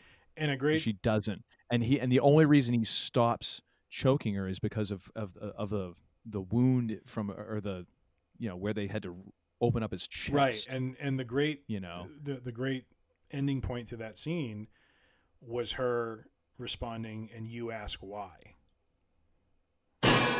Yes. And that look from him, like, wait a minute.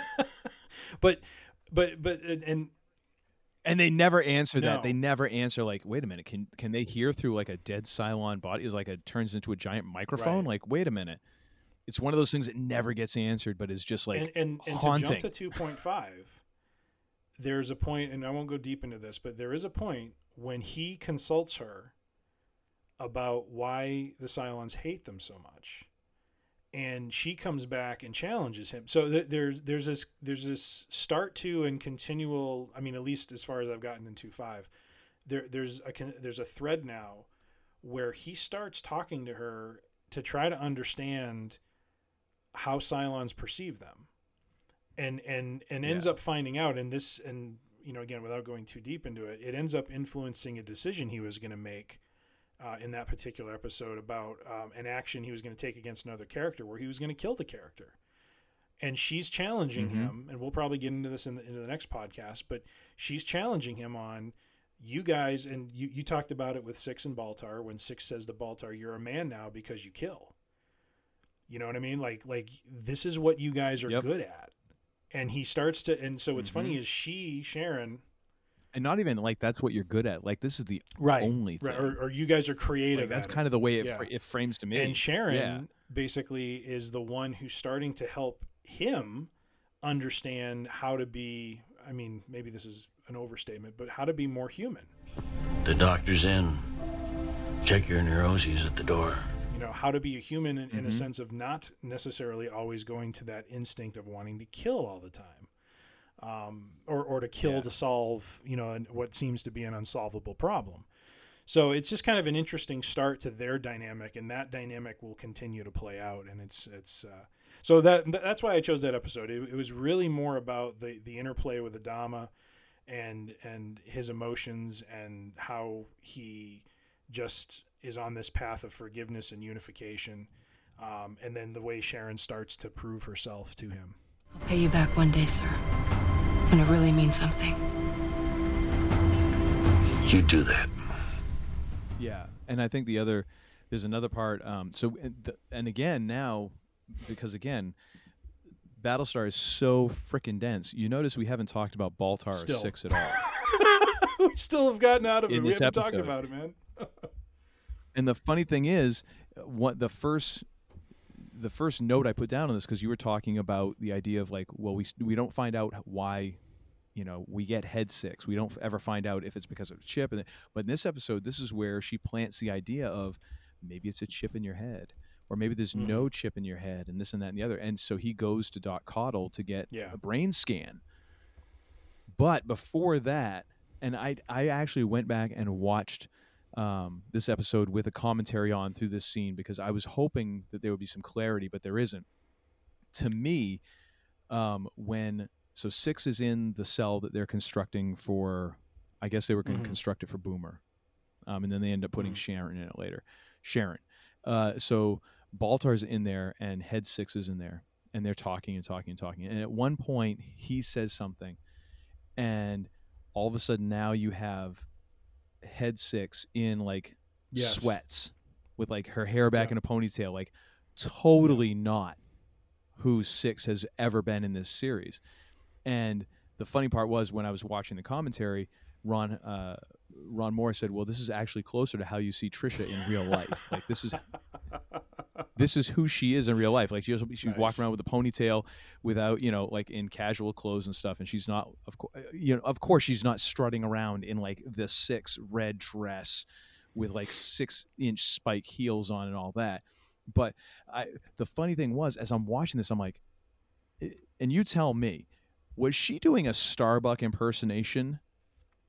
Just like the expressions, the way that she was phrasing things, the laugh. Like, I'm like, she is doing a dead-on yeah. Starbuck impersonation, because I know there was a little flirtation there right. between him and uh, between Gaius and Starbuck and all that. But it was just so weird, because that was I that was the first thing I thought. I'm like, oh my gosh, she, Trisha Helfer is, is like doing a Katee Sackhoff impersonation, yeah. doing oh, yeah. Starbuck.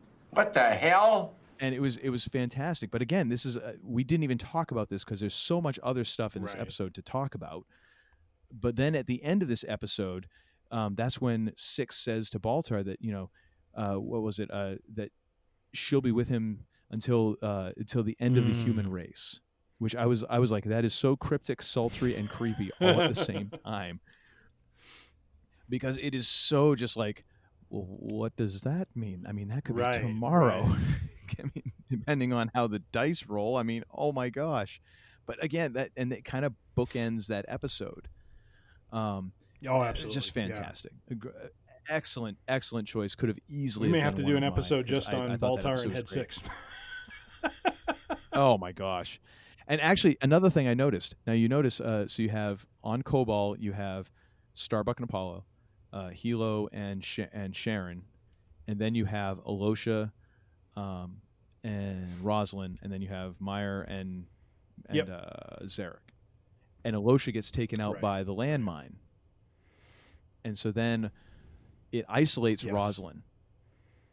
And and you kind of like just see that. Like she is very much isolated, and then mm. Adama comes in at the end, and it kind of completes yep. that pair. And all of a sudden now it's like, it, it, to me, I was like, that is just... It was just kind of weird that I noticed that this viewing, when I hadn't noticed that before. Like all of a sudden she is separated out and she's isolated for so much of that episode. And then all yeah. of a sudden Adama's yeah. there.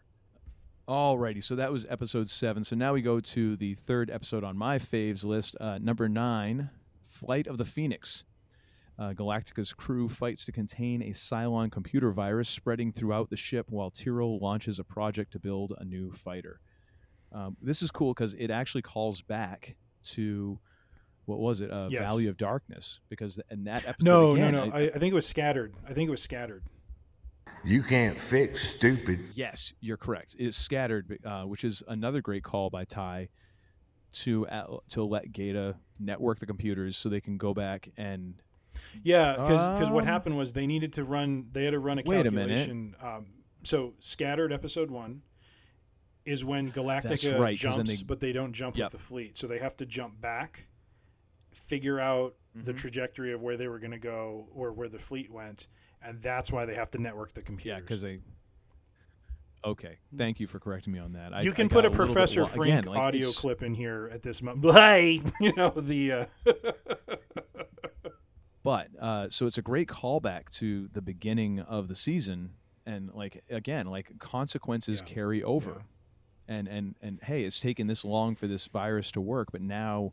We're in serious trouble again because the Cylons are trying to take control of the ship right. again, um, which is funny because it kind of goes back to um, the uh, to Home Part Two, where again you have Baltar and Six in that cage, and he's like, "Oh, what's it going to be now? We're going to blow up the ship." No, we've already done that one, and I'm like, "Oh my, just far too meta, man, yep. just far too yep. meta."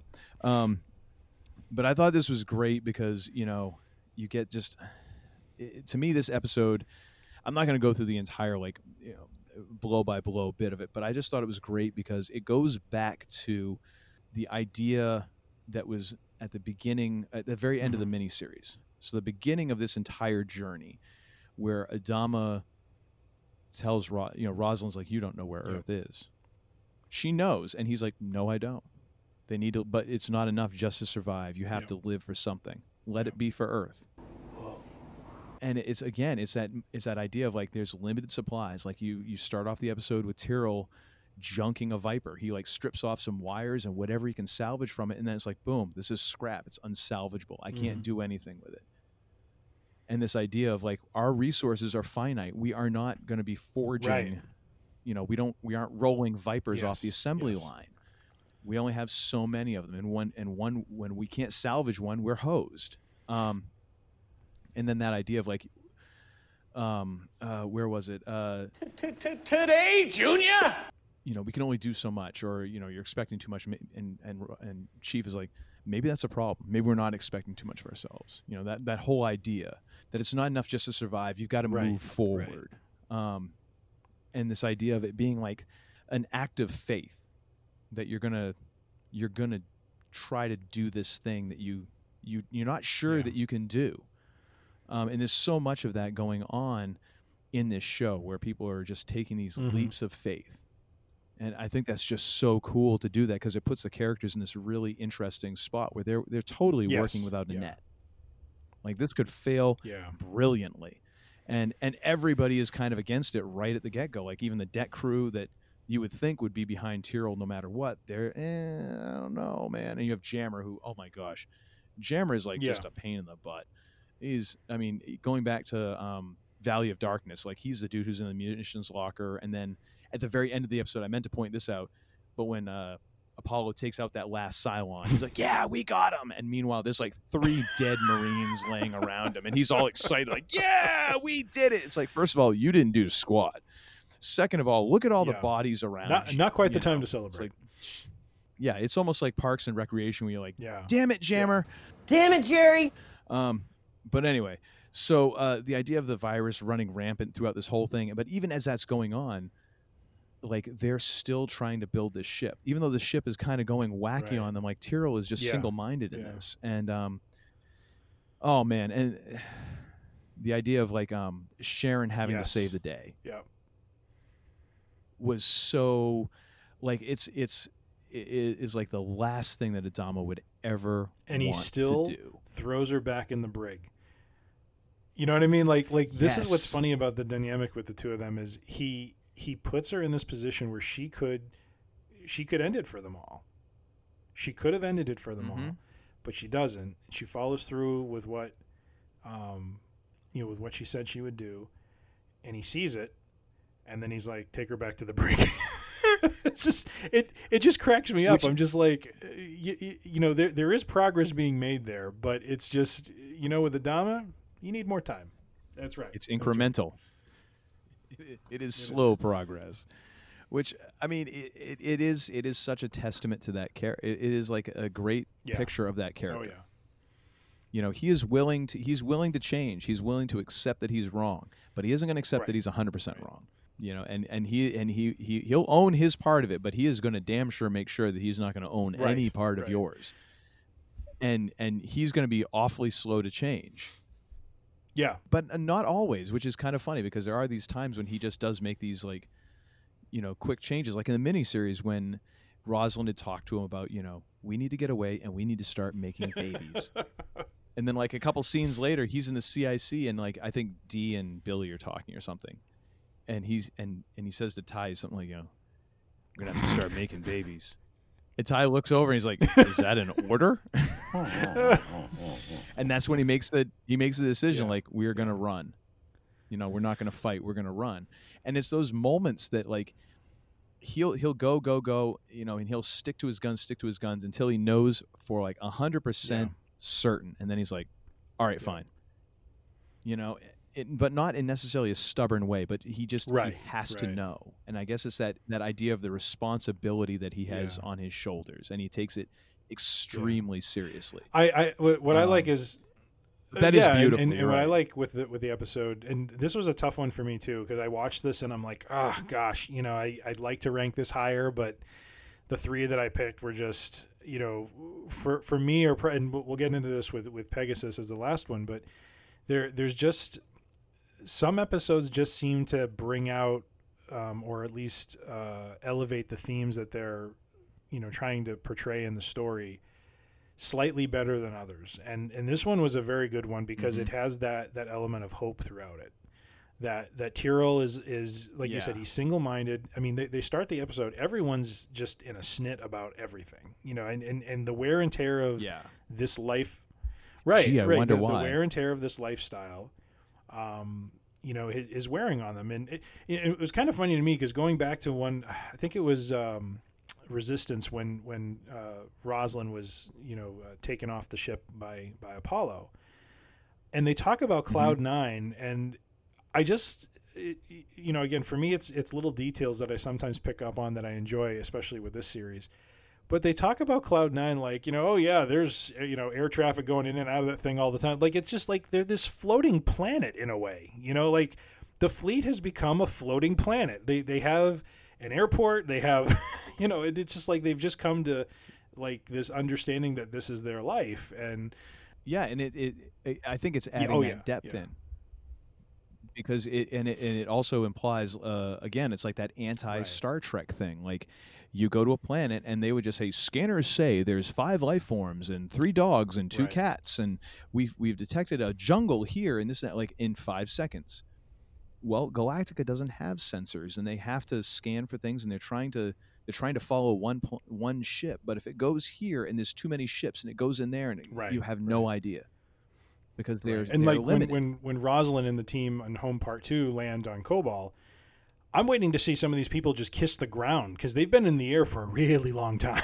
You know what I mean? And it's like, mm-hmm. you know, I mean, it's it, it's a really minor point, but it's just something I just kind of chuckle at because I'm like, you know, if if I was in space for as long as they've been, I'd be really enjoying being on land right now. You know, sort of thing. Well, except for the fact that you have Alosha telling them that, you know, hey, by the way.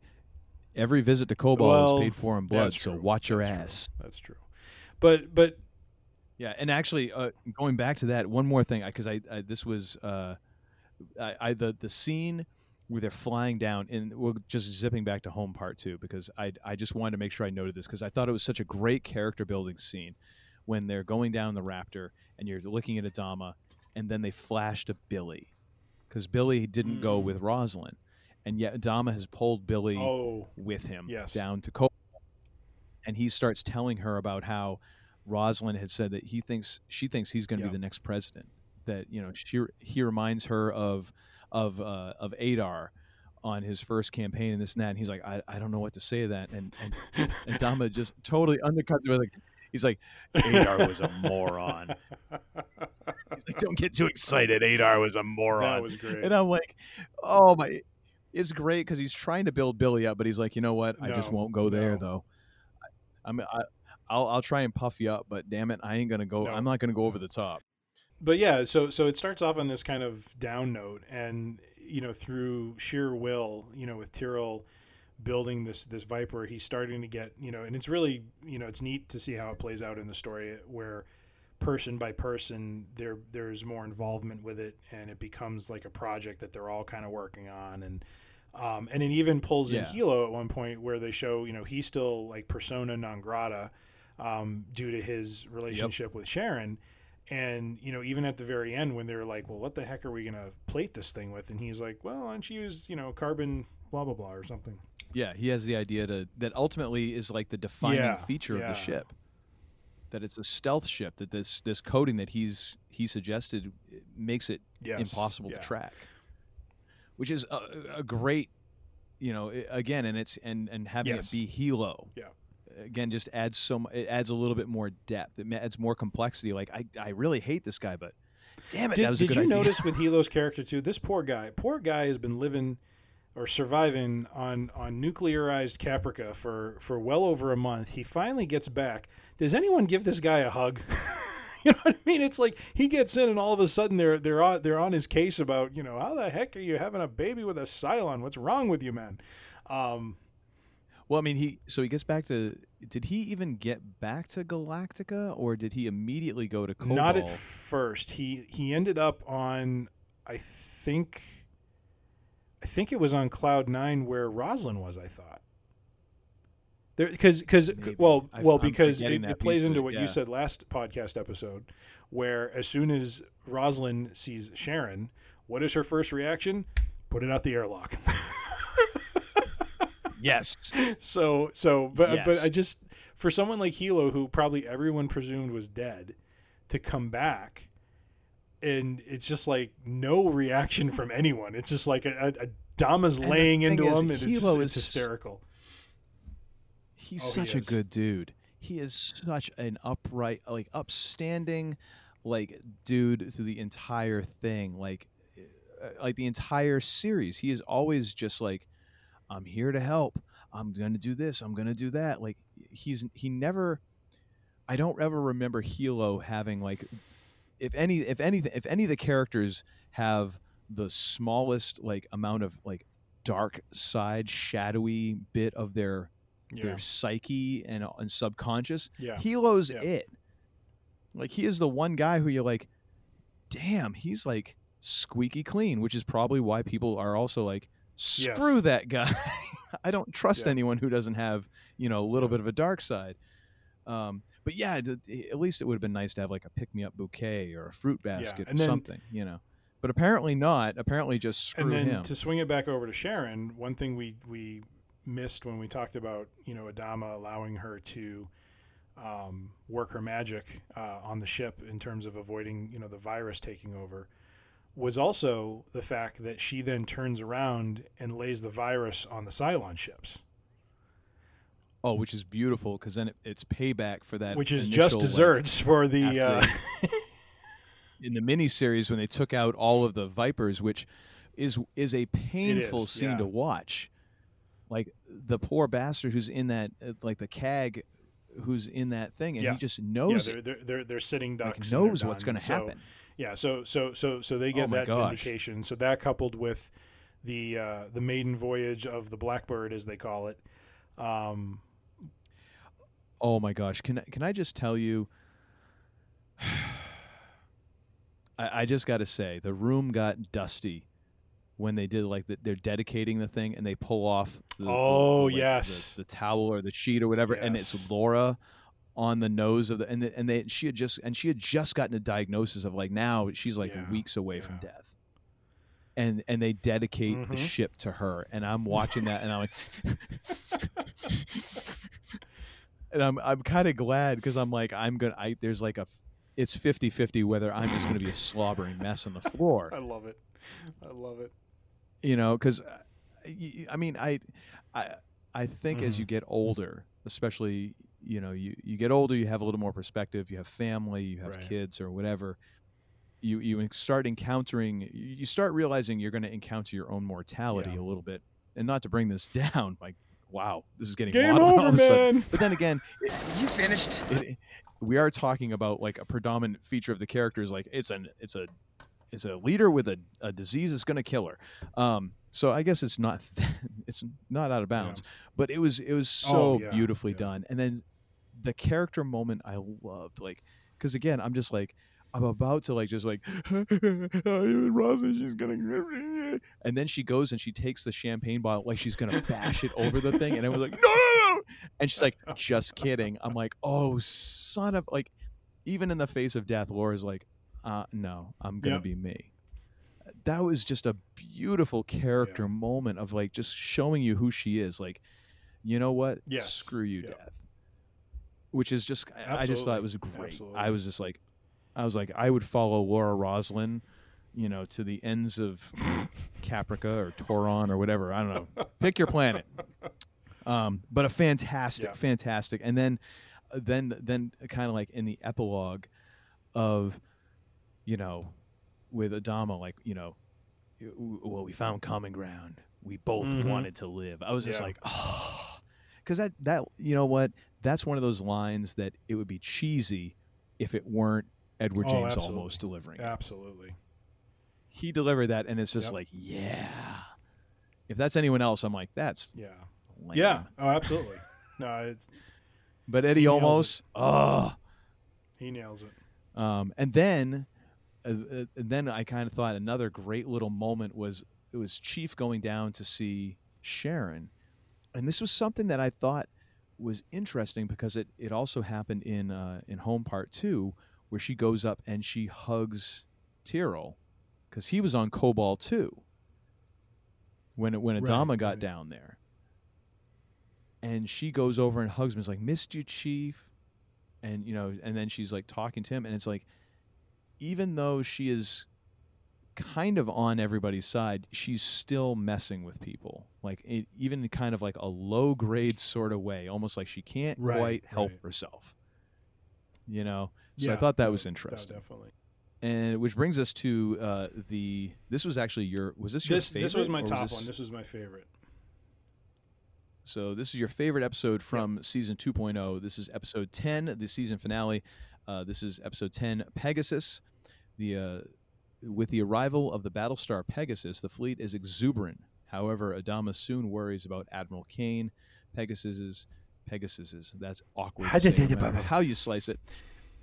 Pegasus is commanding officer and Adama's superior in command of the fleet. So fill me in on this one because. Uh, I pr- this was this probably would have been like number six. Really? Okay.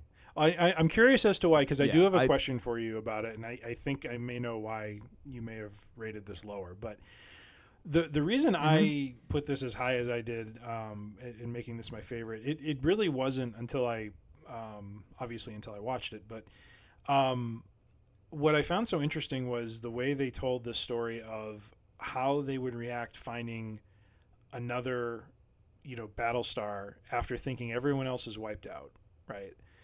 And having this this chance meeting of a, a fellow Battlestar from their old life, from their old existence, um, and how celebratory that would be, and and just how mm-hmm. how much um, you know, given what Flight of the Phoenix was, where they were you know kind of getting fatigued with with the constant running from the Cylons. That to have that breath of even more renewed hope, you know, not, not that they found, uh, you know, kind of a, a sister ship and a, and a crew that, uh, that understands their situation, yeah. that has been going through its own set of challenges was just kind of, it was a very interesting story to tell. And when you look at the episode as a whole, it is again, this, this telling of a downward spiral that accelerates every step of the way into just a worse and worse and worse situation. Um, layered in there is the kind of the attitude of the crew from the Pegasus and mm-hmm. their perspective on Cylons and how they treat Cylons and how, you know, you, you have a very, you know, severe, very extreme scenario start to play out with Sharon with, with them. Um, You know, just there's just a lot of layers to this episode that I just was like, man, this is fantastic. Um, and and so mm-hmm. I, I just that's what I really liked about it was just the, the storytelling of starting the episode with this jubilant reunion and ending the episode with both sides basically attacking each other. I mean, it's it's just it's such yeah. a dichotomy the way that, that they tell that story and how quickly they get to that point. Um, but it makes total sense the way it happens. The question I have for you is, and I'm wondering if this is why you ranked it low, is one of the reasons that it wasn't high for you, do you think they overdid the Pegasus crew having this sort of evil mentality? No. Okay. No, I, I because... Um, because I wondered about some, that as I saw it play out. No, because I think that you look at... Um, You look at leadership in general, and and and I'm coming at this from several different standpoints because um, I feel like in my own experience, I've had I've had some successes as being in a leadership role, mm-hmm. um, and I've also had I've had I've had several failures being in a leadership role. But ultimately, the one thing that I feel that has carried over has been that most teams or or groups. Bands, whatever you want to, whatever it is, whatever group it is, takes on the personality of the leader. Mm-hmm. If that leader is is skilled and, and dynamic and charismatic and, and has the buy-in of the people that they're leading. right. usually they will begin to take on kind of an overall, you know, a lesser, of course, you know, but a shadow of that persona and that personality of the leader. Okay, so so you think a lot of that was just them reflecting the the Admiral Kane character? I think so, um, because um, if you look at Galactica, there there is a bit of that. The crew really does reflect Adama, but also uh, in in some ways Ty, his personality.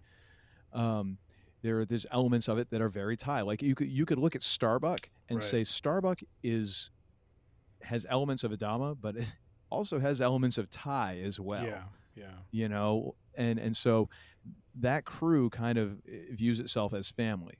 Admiral Kane does not view her crew as family. Right.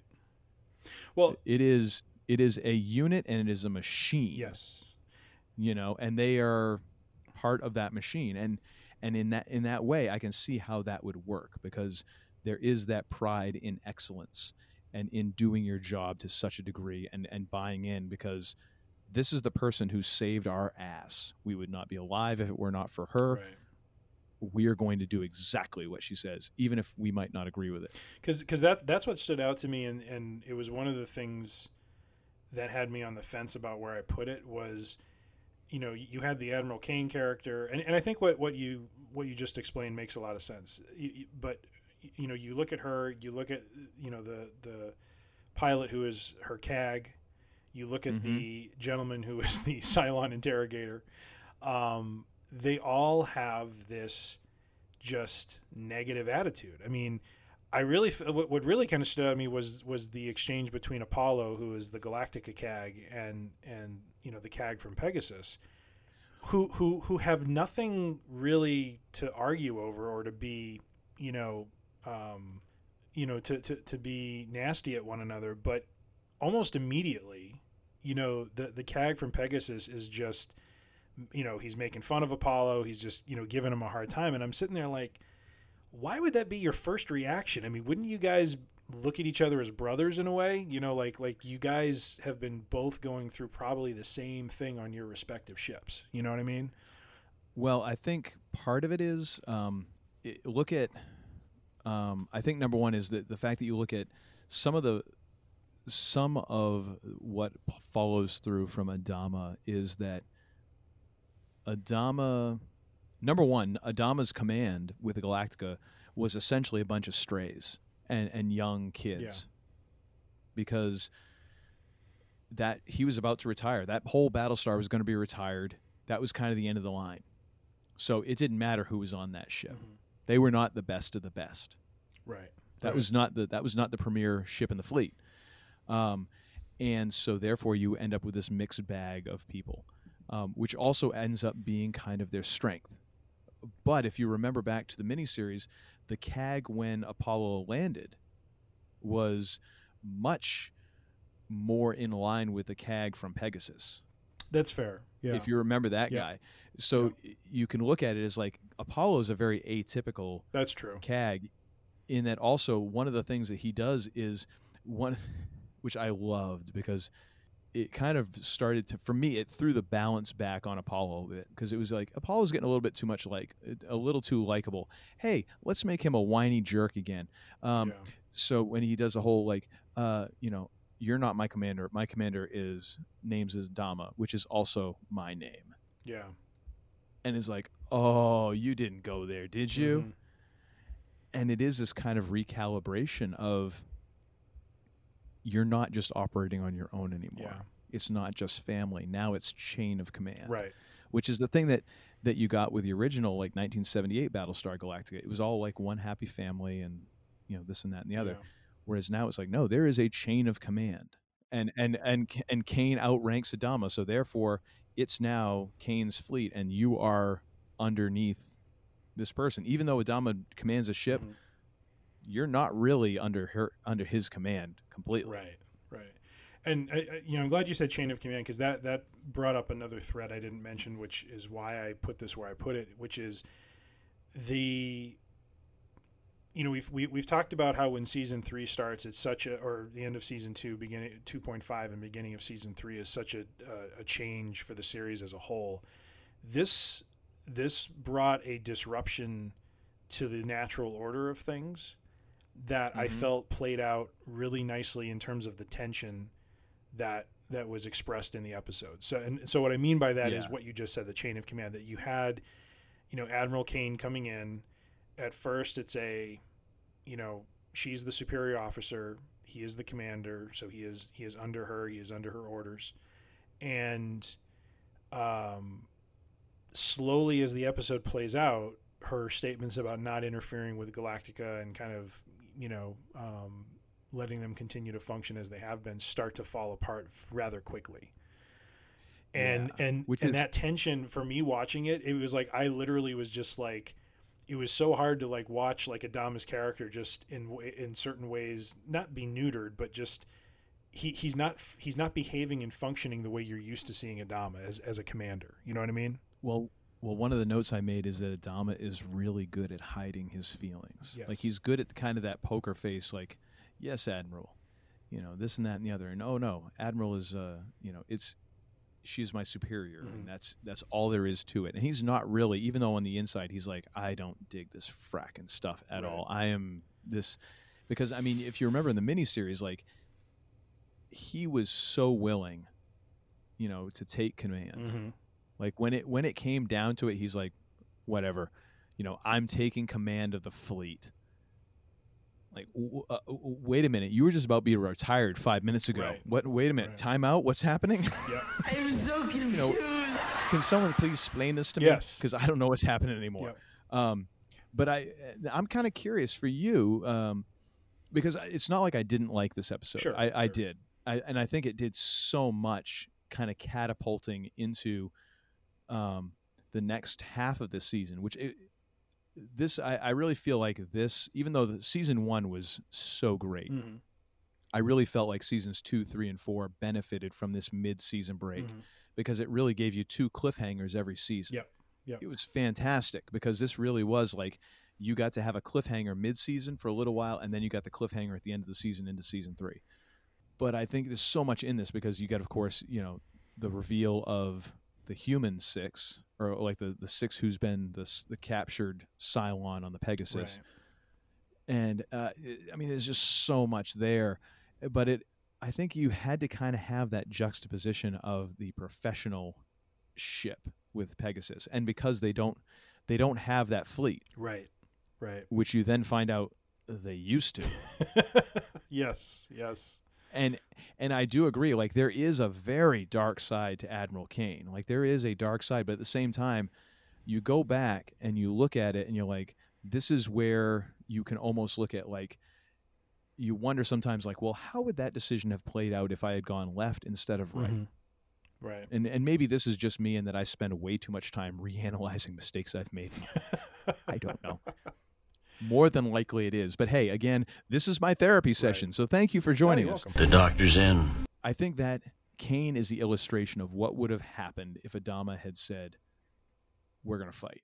He he could have very easily, if he had if he had fully committed to that, strip everything from the ships that you can, get all the people that you can, mm-hmm. and we're going to, we're going to fight, and we're going to yeah. do this. I I think the other part of that equation... That's the dark side. Yeah, of it. I, I think the other part of the equation of the statement you just made is not just uh, what it would look like had Adama made that choice. I think it's a view into what uh, it would look like for Adama without Rosalind counterbalancing him. Like, mm-hmm. that that is... And, and I think that's probably the key difference that gets overlooked when... You know, when, you know, jumping into two five when when you start to understand what Kane has done, that there used to be a fleet that was following her around, and that fleet got disbanded because of her direct actions. You know, her ship's actions. Um, yeah. Without having that political leadership there, it, it begins to point out how important Rosalind has been this whole time, in terms of keeping Adama and Ty in check. And we, we kind of joked about this last podcast about how she's oftentimes playing the role of mom in some ways, you know, telling the boys, mm-hmm. you know, um, guys, we're th- there is no war. We're done. You know, we're, we've yeah. lost. So anything yeah. you try to smarten yeah, up, basically. And, you know, clearly Kane doesn't have that. And so she is the rule of law. She is making the choices, and and you know, she clearly is going a path where when you have that sort of military arm that goes unchecked, how it can slowly derail off of what its original intent is, you know, is meant to be. And so the fleet that they once had is no more. You know, uh, the the X O, you know, shares this story with Ty about how the uh, his his predecessor didn't want to carry out one of Kane's orders, and so she, you know, she basically shot him in the head and then made this guy the X O.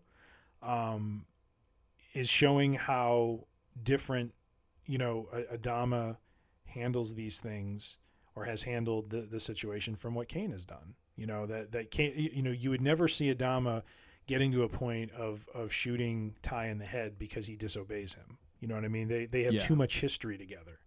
You know, too many times Adama has gone off. Not too many times. A couple times Adama has almost gone off the rails, and Rosalind has reined him in.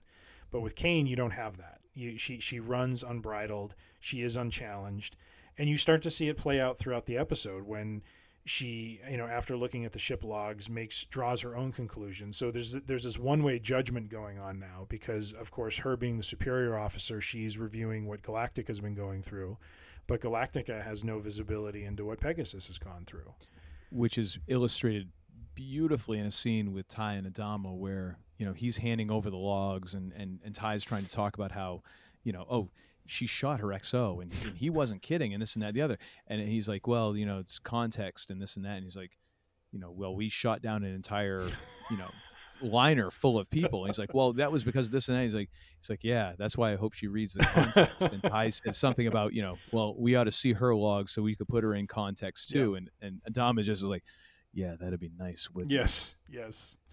Um, and it's and and it's it, again, it's that poker face with Adama where he's like, I'm going to play along, because there's one moment where, again, where he talks, where he's talking with Rosalind. He's like, I've been taking uh, orders my whole career. Quote, this is no different. Yep. And yet, in his in his expression and in almost the tone, you can hear, but it is. Yes. Yep. Because it's a totally different scenario. Yeah. Totally different. This is not like the colonial fleet. This is way off the map. Right. Right. Yeah. And there be monsters here. Right. And so, you know, you have Kane, who then starts to shift personnel around. So Starbuck and Apollo now move off of Galactica and over to Pegasus. And and and, and again, that, that plays out in its own way, again, ramping up the tension you feel. It they, they, they do a really nice job of just making you feel uncomfortable in this episode. It it is yeah. the, the, the I'll use the phrase again, the natural order of things is disrupted. And mm-hmm. And as a viewer watching the show, it, you know, it, it, it was bothering me. You know, it's like you, you want to see these characters fight back. You want to see these characters prevail.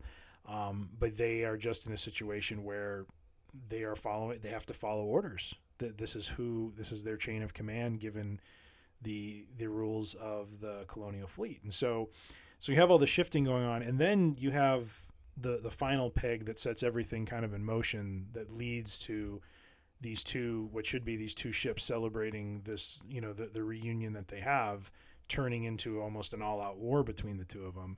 And that is what happens with Sharon, where you have Kane's interrogator and her soldiers now, again, because she can, because she's admiral, I, I presume free reign over all ships. Um, mm-hmm. She sends him in there and he starts, you know, slapping Sharon around. And then, you know, they go to a really dark place where, well, he's he's gonna he's rape gonna her. rape her, and and Hilo and Tyrell have the benefit, if you want to call it that, of talking to some of the knuckleheads from the Pegasus, who give them the clue that, oh, this guy is bad news, and he's gonna do something not so good to Sharon. And so yeah. that scene was fantastic, as they were just running through. I mean, I love how they're running through the halls. They're like, get out of the way! You know, they're just like, yeah. you know, clear the path. And then just that scene when Tyrell gets in there and he just takes he takes the guy.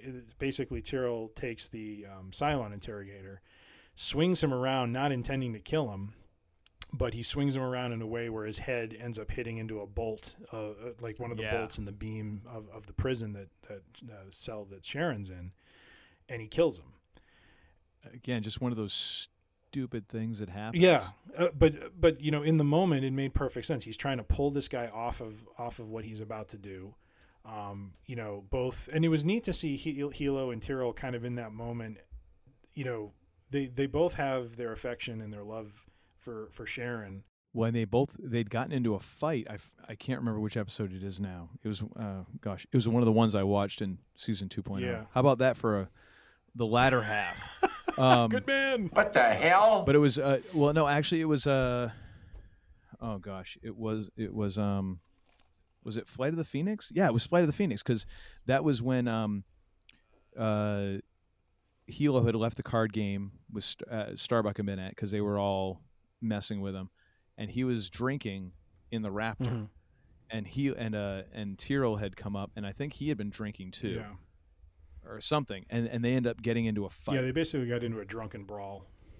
And you see, again, like like Hilo is is trying to be that good dude. Like he doesn't, he is trying not to hurt Tyrell. Yes, you know, and and Tyrell gets to a point where he and you and you you kind of. It's been hinted at, but then you see at that moment he has a wrench. And Aaron Douglas, oh my God, he frightened me in that moment. Like I, I, I if I if I could make a movie and put Aaron Douglas in it, I would have him be angry. Yeah. Because he does it so well. Like it is is terrifying because he has a wrench and he's just like, ah, and he's gonna he's gonna bash in Hilo's, you know, brain box. Yep. Yep. And he stops. And it's kind of that first moment when you see Tyrell as this like volcano that is dormant, and he can be just so cool, and he can kind of get a little elevated, and he can joke around and this and that, but at the end of the day you realize like this dude is going to explode almost more than anybody else, and when he does it's going to be terrifying, and which is right. funny because then that kind of foreshadows a little bit what happens a little down the road in season four. Mm-hmm. um but Yeah, that that moment when they're running in there, and he's the one who takes out, uh, I forget what the guy's name is. Uh, of course, then that just spirals everything out of control. Oh, yeah. And, of course, then that gets into that moment where you you get a Dom like, give me a Raptor Assault team. And, you know, this and that, I'm like, oh, boy, here we go. Well, and Here we and, go. We got another Raptor Assault team. Stuff is going down. And, and it, well, and, and it wasn't just that action. It's like they, they get taken, and he's trying to sort mm-hmm. out with the Admiral about how this is going to be handled, and essentially it's just a very short it's a very short trial. Um which, yeah, is there a trial, or is it so much like a yeah it's, no it's more, I think she was sitting at her desk and made a decision, um pretty much. So and and after that, that's the point when he calls the that's that's pretty much it for him at that point. He's like, enough is enough with this. And and so the the yeah. episode ends with both ships launching Vipers at one another. Um, because he wants, basically Adama wants his, his men back, Hilo and, and Tyrell, and Kane has now ruled that they are going to die uh, via execution for what they've done. Um, just a great a great cliffhanger. Um, uh, one thing we should shift back to, because you, you alluded to this, was the interchange between Baltar and Six, um, the actual mm-hmm. corporal version of Six, um, mm-hmm. and you know, her being this example of how Uh, just completely inhumane they, they that the Pegasus crew treated her. Um, yeah, she unfortunately probably was not as lucky as Sharon in terms of um, avoiding that un, un, uh, nastiness. Um, well, but but think of it this way: it's an example of what happens if if things are carried out in a different way with a different commander. Yeah. Because, I mean, it's not like Boomer, I mean, Boomer being the one that shot Adama, fared that much better. She got shot yeah. in cold blood in the hallway, and the person who shot her got like thirty days, not for murder, but for discharging a weapon. Yeah, yeah. You know, and, and again, it's that, it's that, you know, that left, it's that which decision takes you which way. Right. And which series of branching decisions take a person down a dark path, almost like Hilo in a way. Yeah. I mean, not Hilo, a crash down yeah. in a way. Like you get into that spiral, and in, in Kane's case, I think it's a, just a bigger spiral. Yes. It just takes a lot longer for those things to play out, and to really, for the, the just desserts and the cup up, comeuppance to, to actually end up happening. Yeah. And, and you see, as opposed to heel, as opposed to crash down, where it was a real tight, like, oh, this stuff is happening real quick. Yeah. That escalated quickly. And, and you see Baltar, you, you know, he, he has a very, you know, he, he just has these emotional moments in this episode, which, you know, really kind of hit you because, you know, throughout the, throughout these the season and a half, you know, it's been pretty, it's been made pretty clear how, you know, Six, whether it's in his head or, or live in front of him, is someone that he, he truly loves. And to see her in this, in this, in the shape that she's in on the Pegasus was just devastating for him. And, and to see him start to kind of nurse her in a way back to a point where she can at least trust to, to a degree of even talking to him was just really interesting to see. Can I just throw this out? I would, I would disagree with that only in that I think he cares about her, but he's done his best to keep her at arm's length. Because if you look at it in the miniseries, he keeps trying to push her away. And even in like when it's like Head Six, there's moments when he will he will push her away, and he he will he will belittle belittle her and things like that, and and she really has to kind of wrench him around. Yeah. Whether it's, you know, when all of a sudden she's on the Galactica and she has evidence against him in this and that and the other, or, you know, those moments when, you know, he feels like something bad is going to happen or whatever. But I feel like this is the first, when I was when I was watching it, this is the first genuine moment when you when you understand that, yes, Baltar has like these actual deep feelings, and he really does care about her. Right. Right. Like on a, on a, on a, on a, on a very deep level. I mean, at least he can discern between the head version and the live version. You know what I mean? Like, it's not like he looks at the live version and applies the angst he may have toward this head version that he keeps experiencing uh, on, or, or, or projecting it on her. You know what I mean? Like he, he sees her and he, he treats her in a very different way. Yeah. But I think it, it, it's almost a, a, a chance to interact with her in a, in a, in a, a real way. Yes. As opposed to like this part that he knows, like no one else can see this.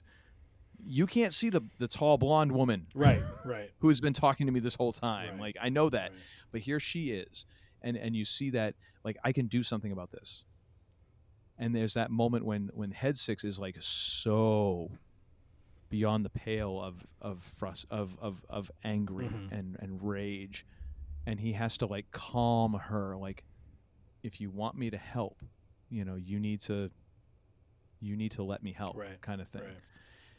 To me, that's like, that is the first, that is one of the first moments where it really becomes apparent, like, yes, he really does love her. It's not just like a, a convenience thing. It's not a Gaius serving Gaius thing. Right. It's not a, you know, I'm trying to save myself narcissistic trip. It's, no, I do care about this person legitimately. Yeah. Yeah, just, just all around a good episode. Now, I guess one quick question for you is, um, yes, why? Sir. So, so what about it had you position it much lower than I did? Uh, it's more, it's more that just the fact that there's ten episodes and, and one's got to be the first and one's got to be the last. Uh, it just happened that I liked other episodes better because they kind of fit in. Like I said, um, you know, The Farm would have probably been my number four. Um, because again, I, I really just enjoyed that that Fragged, uh, Resistance, and and and Farm story arc. Like those three episodes to me were just a really good trilogy. Yeah. Um, yeah. Number five for me would have been The Final Cut, just because I really liked the fact that it was a different view of of the entire idea and and another view of that idea of the press, not showing them necessarily in, in such a Uh, a black and white, like, oh, Mister President, Mister President, Mister President, you yeah. know, this and that and the other sort of thing. It was like, there's the, there, here's the Geraldo Rivera of the fleet, right, you know, sort right. of thing. Oh, and by the way, she's also a Cylon, you know, kind of thing. That, I thought that, that was just interesting to me, and there was so much in that. And of course, the fact that at the end of like her, her broadcast or the cut that she showed to Adama and Ty and all mm-hmm. that, that, that all of a sudden they dug out the old school, like Battlestar Galactica, you know, theme, yes. which I was just like, oh, yeah, that that, yes. that was that was wise.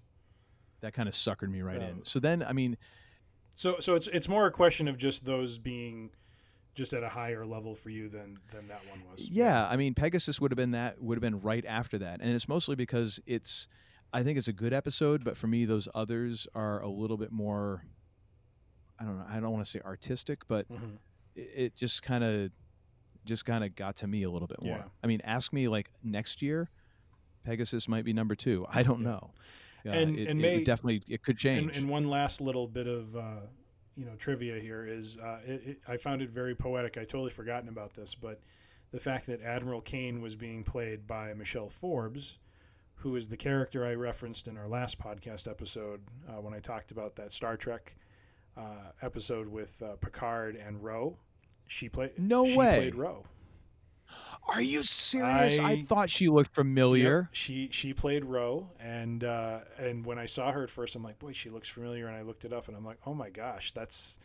So it was just kind of an and just a funny, ironic thing that I just honestly didn't plan. It, it wasn't like I brought that up last episode because I knew this was coming. It was really because that related to that episode, like we talked about, and this when I saw her, I'm just like, oh, that's kind of funny. She's been in multiple space operas opera things. The funny thing is that it being me being as much of an I M D B geek as I yeah. am, which I mean, it, total disclosure, I have the I M D B app on my phone, and if I have time to kill, sometimes I will actually just go to different movies that I've liked and I'll read the trivia mm. because I just enjoy that stuff. That's it's an ugly habit. Hey, it's almost as it, bad as picking your nose in public, but cool. I just can't help it's it. It's pretty cool when you when you land something. I'm kind of I'm I'm kind of surprised that somewhere along the line I did not connect those dots. However, the funny thing um, that I, I thought of is, so of course uh, I don't know if you remember this, but the whole uh, Battlestar Pegasus thing was an actual story arc in the original Battlestar Galactica as well, oh, nineteen seventy-eight Battlestar. Okay. And Admiral Kane, or Commander Kane back in those mm. days, uh, was portrayed by Lloyd Bridges. Oh, there you go. Looks like I picked the wrong week to quit smoking. Because I was I was watching a little, like, kind of a making of documentary of uh, the original Battlestar, and they had a bunch of, like, high profile kind of uh, cameos. Like Fred Astaire was on an episode. Seriously? Yeah. Wow, that's um, that's that's deep, man. That, that's that that's a I'll deep actually, cut. If I if I can steal a phrase from you, my friend. I'll I'll link to that in the in the show notes. There's a point when uh, Dirk Benedict is talking about they they had actually wanted Fred Astaire to do like a dance scene, and he does. It's like a, it's kind of like a real hokey sort of dance mm-hmm. scene, like just almost junior high-ish, like rotate in a circle and this and that. But there was this point when they were shooting, and Dirk Benedict, Benedict was off on the side of the set, and they were doing this thing, and they had this sound effect that was this weird off rhythm, and they had to keep repeating it to try and do something. And uh, I'm maiming this story, so feel free to check out the link. It set off something in him, and he started dancing to it. Hmm. On the set, and he's kind of off, like just by himself, and no one can really see him. He's he was kind of leaning against a viper, and then all of a sudden this thing happened, and he started kind of moving to it a little bit. Oh, funny! And Dirk Benedict afterwards was like, "Hey, I, I, I don't want to be weird, but I saw you doing this. Like, oh, that rhythm was just. I just had this idea of doing like this whole show in space, and and it's all about this and that and the other. And it was just kind of this really cool thing. Like, here's this dude who was on this show, and he, you know." like this has this long career. And of course you have Lloyd Bridges, who played uh, Commander Kane, yep. which later was Admiral Kane. But in those episodes, like he is he is totally like undermining Adama's authority mm-hmm. and trying to have his own agenda and all that. So there was this yeah. this idea of it becoming, you know, of, of, of taking that idea forward. Interesting. It's like I took the wrong week to quit drinking. Um, which I really just like. I like kind of that callback yep. to the original series, you yeah. know. I'm a sucker for that nice. Stuff. I'm just a, nice. Just an old sentimental romantic. Oh, you. Looks like I picked the wrong week to quit amphetamines. I know. All right, so uh, now let's. Uh, we are we are again failing horribly. We might actually be longer than the other episode, Three which is fitty. Yep. Uh, so let's get to another thing. And another thing. Uh, so I'll have you go first here. So what is your another thing? For this episode. So uh, the and another thing this time around uh, is is really nothing in the podcast or entertainment realm, uh, more of a life experience sort of thing. Last week, I vacationed uh, for a couple of days with the family at Niagara Falls. Niagara Falls! Slowly I turned, and step by step, inch by inch, I walked up to him and I smashed my head. Oh. I blocked him. I knocked them faces and I knocked them down. On the American side, which, uh, from what I understand, is, is substandard compared to the Canadian side. Um, but um, no, the, the but the exchange rate is better. So hey. Well, there you have it. Um, no, the the state park is is is beautiful. Uh, it you know for for me it was just it was a good experience to kind of get out and see. Uh, this this natural phenomena and, and, and you know just this this uh, beautiful falls that, that is just naturally occurring uh, in our world and uh, very awe-inspiring. Um, I, I would highly recommend if you go. There's a, a, a tour called Cave of the Winds, which really isn't much of a cave. I mean, the cave is really walking from the elevator to the start of the actual walkway, and then from there, it's really more about. Um, You're, you you get very, very close to uh, what's called the American Falls. Um, so the, the, the waterfall is just crashing down, and you're you get to a point where you're almost like right next to it, and uh, and the wind and just you know the uh, the amount of water that gets thrown at you is pretty pretty hysterical. I think we were pretty soaked afterwards. Um, but but overall, it's just you know f- for for an experience thing. If you're looking to do something. Uh, you know, that you haven't uh, seen yet or, or done yet in, in terms of that. Um, we, we had a blast with it. Um, it's a, it was a fun time. Um, uh, Terrapin Point, which is uh, uh, an area where you can actually, I mean, you you are standing like right next to the Horseshoe Falls. Um, you can get some good pictures there. And then, um, you know, for us, I think uh, goal for us will be next time to try the Canadian side where you get more of a direct view of, of the Horseshoe Falls as opposed to a side view. So... So, nice. uh, yeah, so just a, as kind of an experience thing, uh, if you're in the Buffalo, Niagara area, uh, have at it. Uh, it's it's a lot of fun and uh, just, just very awe-inspiring. So a little something different uh, from, from my side. Very cool. It's, uh, very cultured and classy. well, and well I do thing. try to bring some class to the whole thing. Well, granted, you all you have I to fail do is miserably, outclass but, me. you know, I try. No, no, no, you, you do well because all you have to do is outclass me, which is sort of like when they say, you don't have to run faster than the bear, just faster than the person next to you. I love it. And and Again, what is... And we, have, what is we have low standards. Absolutely. And, and what is your another thing? Well, my another thing, uh, I've alluded to it uh, last episode and also a few times this episode, is uh, Battlestar Galacticast. So uh, Battlestar Galactica star... Trisha Helfer and T V writer slash journalist Marc Bernardin, Marc Bernardin do an episode-by-episode rewatch of Battlestar, Battlestar Galactica in its entirety, diving deep into the themes of the award-winning sci-fi classic and revealing behind-the-scenes details that only a true B S G insider like Trisha would know. In addition, the podcast will welcome members of B S G's cast and crew into the airlock to share their memories of making the groundbreaking series. Does, does Rosalind go into the airlock? I would um, I see the thing is I am still working through the very early stages of this. I think I just got through the miniseries episodes today. Um, nice. They are much briefer than ours. They're only like an hour a piece, but I only work out for like forty-five minutes on the bike. So uh, you do the math. It takes a little while to get through a couple of these episodes, but they are fantastic. Um, apparently Marc Bernardin uh, has moderated a bunch of Uh, like Comic-Cons and conventions and stuff like that. He's done a bunch of panels with Battlestar Galactica cast members, mm. and that's how he kind of ended up getting into this gig with, with Trisha Helfer doing this podcast. And it is fantastic because they have such great chemistry. And uh, and honestly, I'd seen Marc Bernardin um, on Kevin Smith's podcast. They actually uh, do a podcast that used to be called Fat Man on Batman, which is... I love it. Pure gold as far as a, a title was concerned. And, of course, Kevin Smith pointed out several times, like, I can't believe that D C hasn't told us to stop because they're they're they have no rights to using the, the word Batman, and it is surely copyrighted, and they never kind of called them on it. Um, wow. They eventually changed it to uh, Fat Man Beyond, and this was after Kevin Smith had his heart attack and uh, lost a ton of weight. Dude is, like, downright svelte now. Yeah, yeah. Um, So, but they still do this, uh, do podcast, and it's, uh, they actually uh, do a video. You can watch it on Kevin Smith's YouTube channel, and they film it at a place um, in L A called the Scum and Villainy Cantina, which is based on the the Star Wars like Episode Four Cantina on um, uh, in Mos Eisley. Nice. So it's kind of cool. cool. And, and Marc Bernardin is a genuinely like cool dude, and he, they have such great chemistry together. Uh, and he is he is such a great. He is very quick-witted and able to kind of uh, to roll with things and, and put in his own content, but he also draws out a lot from yeah.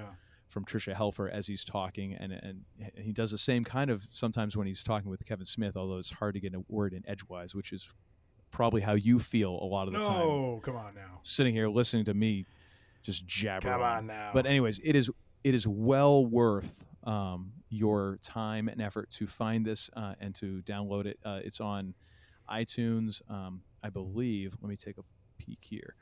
Uh, it's part of Sci-Fi Wire. Mm-hmm. I don't know if that means anything to anybody, uh, but you can find it. I believe right now they're ahead of us. They are in episode. They're into episode two point five, so they're into the Resurrection Ship episodes. See, oh, so, um, oh they're, they're in season two five. Okay. Yeah, okay. yeah. They've so they've gotten past Pegasus. They're now into the. Okay. Past the season break, they're into the new. And you said this that, is an hour long? Each one is about an hour long. Of course, they're talking about each episode. Oh, okay. So, episode so it's one episode. episode. I, I was going to say, because it's quite telling that the people who actually worked on the show can talk less about it than we can. Well, not necessarily, because the thing is, they don't actually break it down scene by scene. Like right, they, they'll. Right. I, I think that they're watching it as they're recording. Oh, okay, okay. But they're also talking about a lot of the stuff that. that goes into it, and some great observations. Like I said earlier, you know, Marc Bernardin's observation that every character has a secret. I was like, ah, oh, yep. I'm so lame. Yeah. How do, how come I didn't figure that out? But it is, it is, it is a really, really, really great listen. Very cool. Let's check it out. Um, and, and Trisha Helfer is just, I mean, she's just fantastic. She is so fun to listen to. It's, it's great. And Marc Bernardin's fun to listen to nice. too. Nice. Uh, not to play favorites. Oh, so you're, anyways, you're just uh, angling for another tweet. No, I'm not. I, I'm you know, kidding. hey. So the funny thing is, Trisha Helfer responded to the treat, uh, retreat tweet, and uh, Marc Bernardin liked it. So I was like, hey, that's kind of cool. Like, yeah. nice.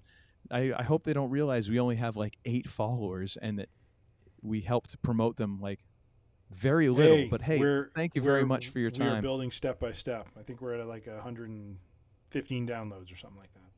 Yeah, and, and you know, next step is like four hundred million in world domination. So we're right That's there. That's right. Right we, there. We are we are a snowball rolling down the hill, becoming the massive boulder of snow.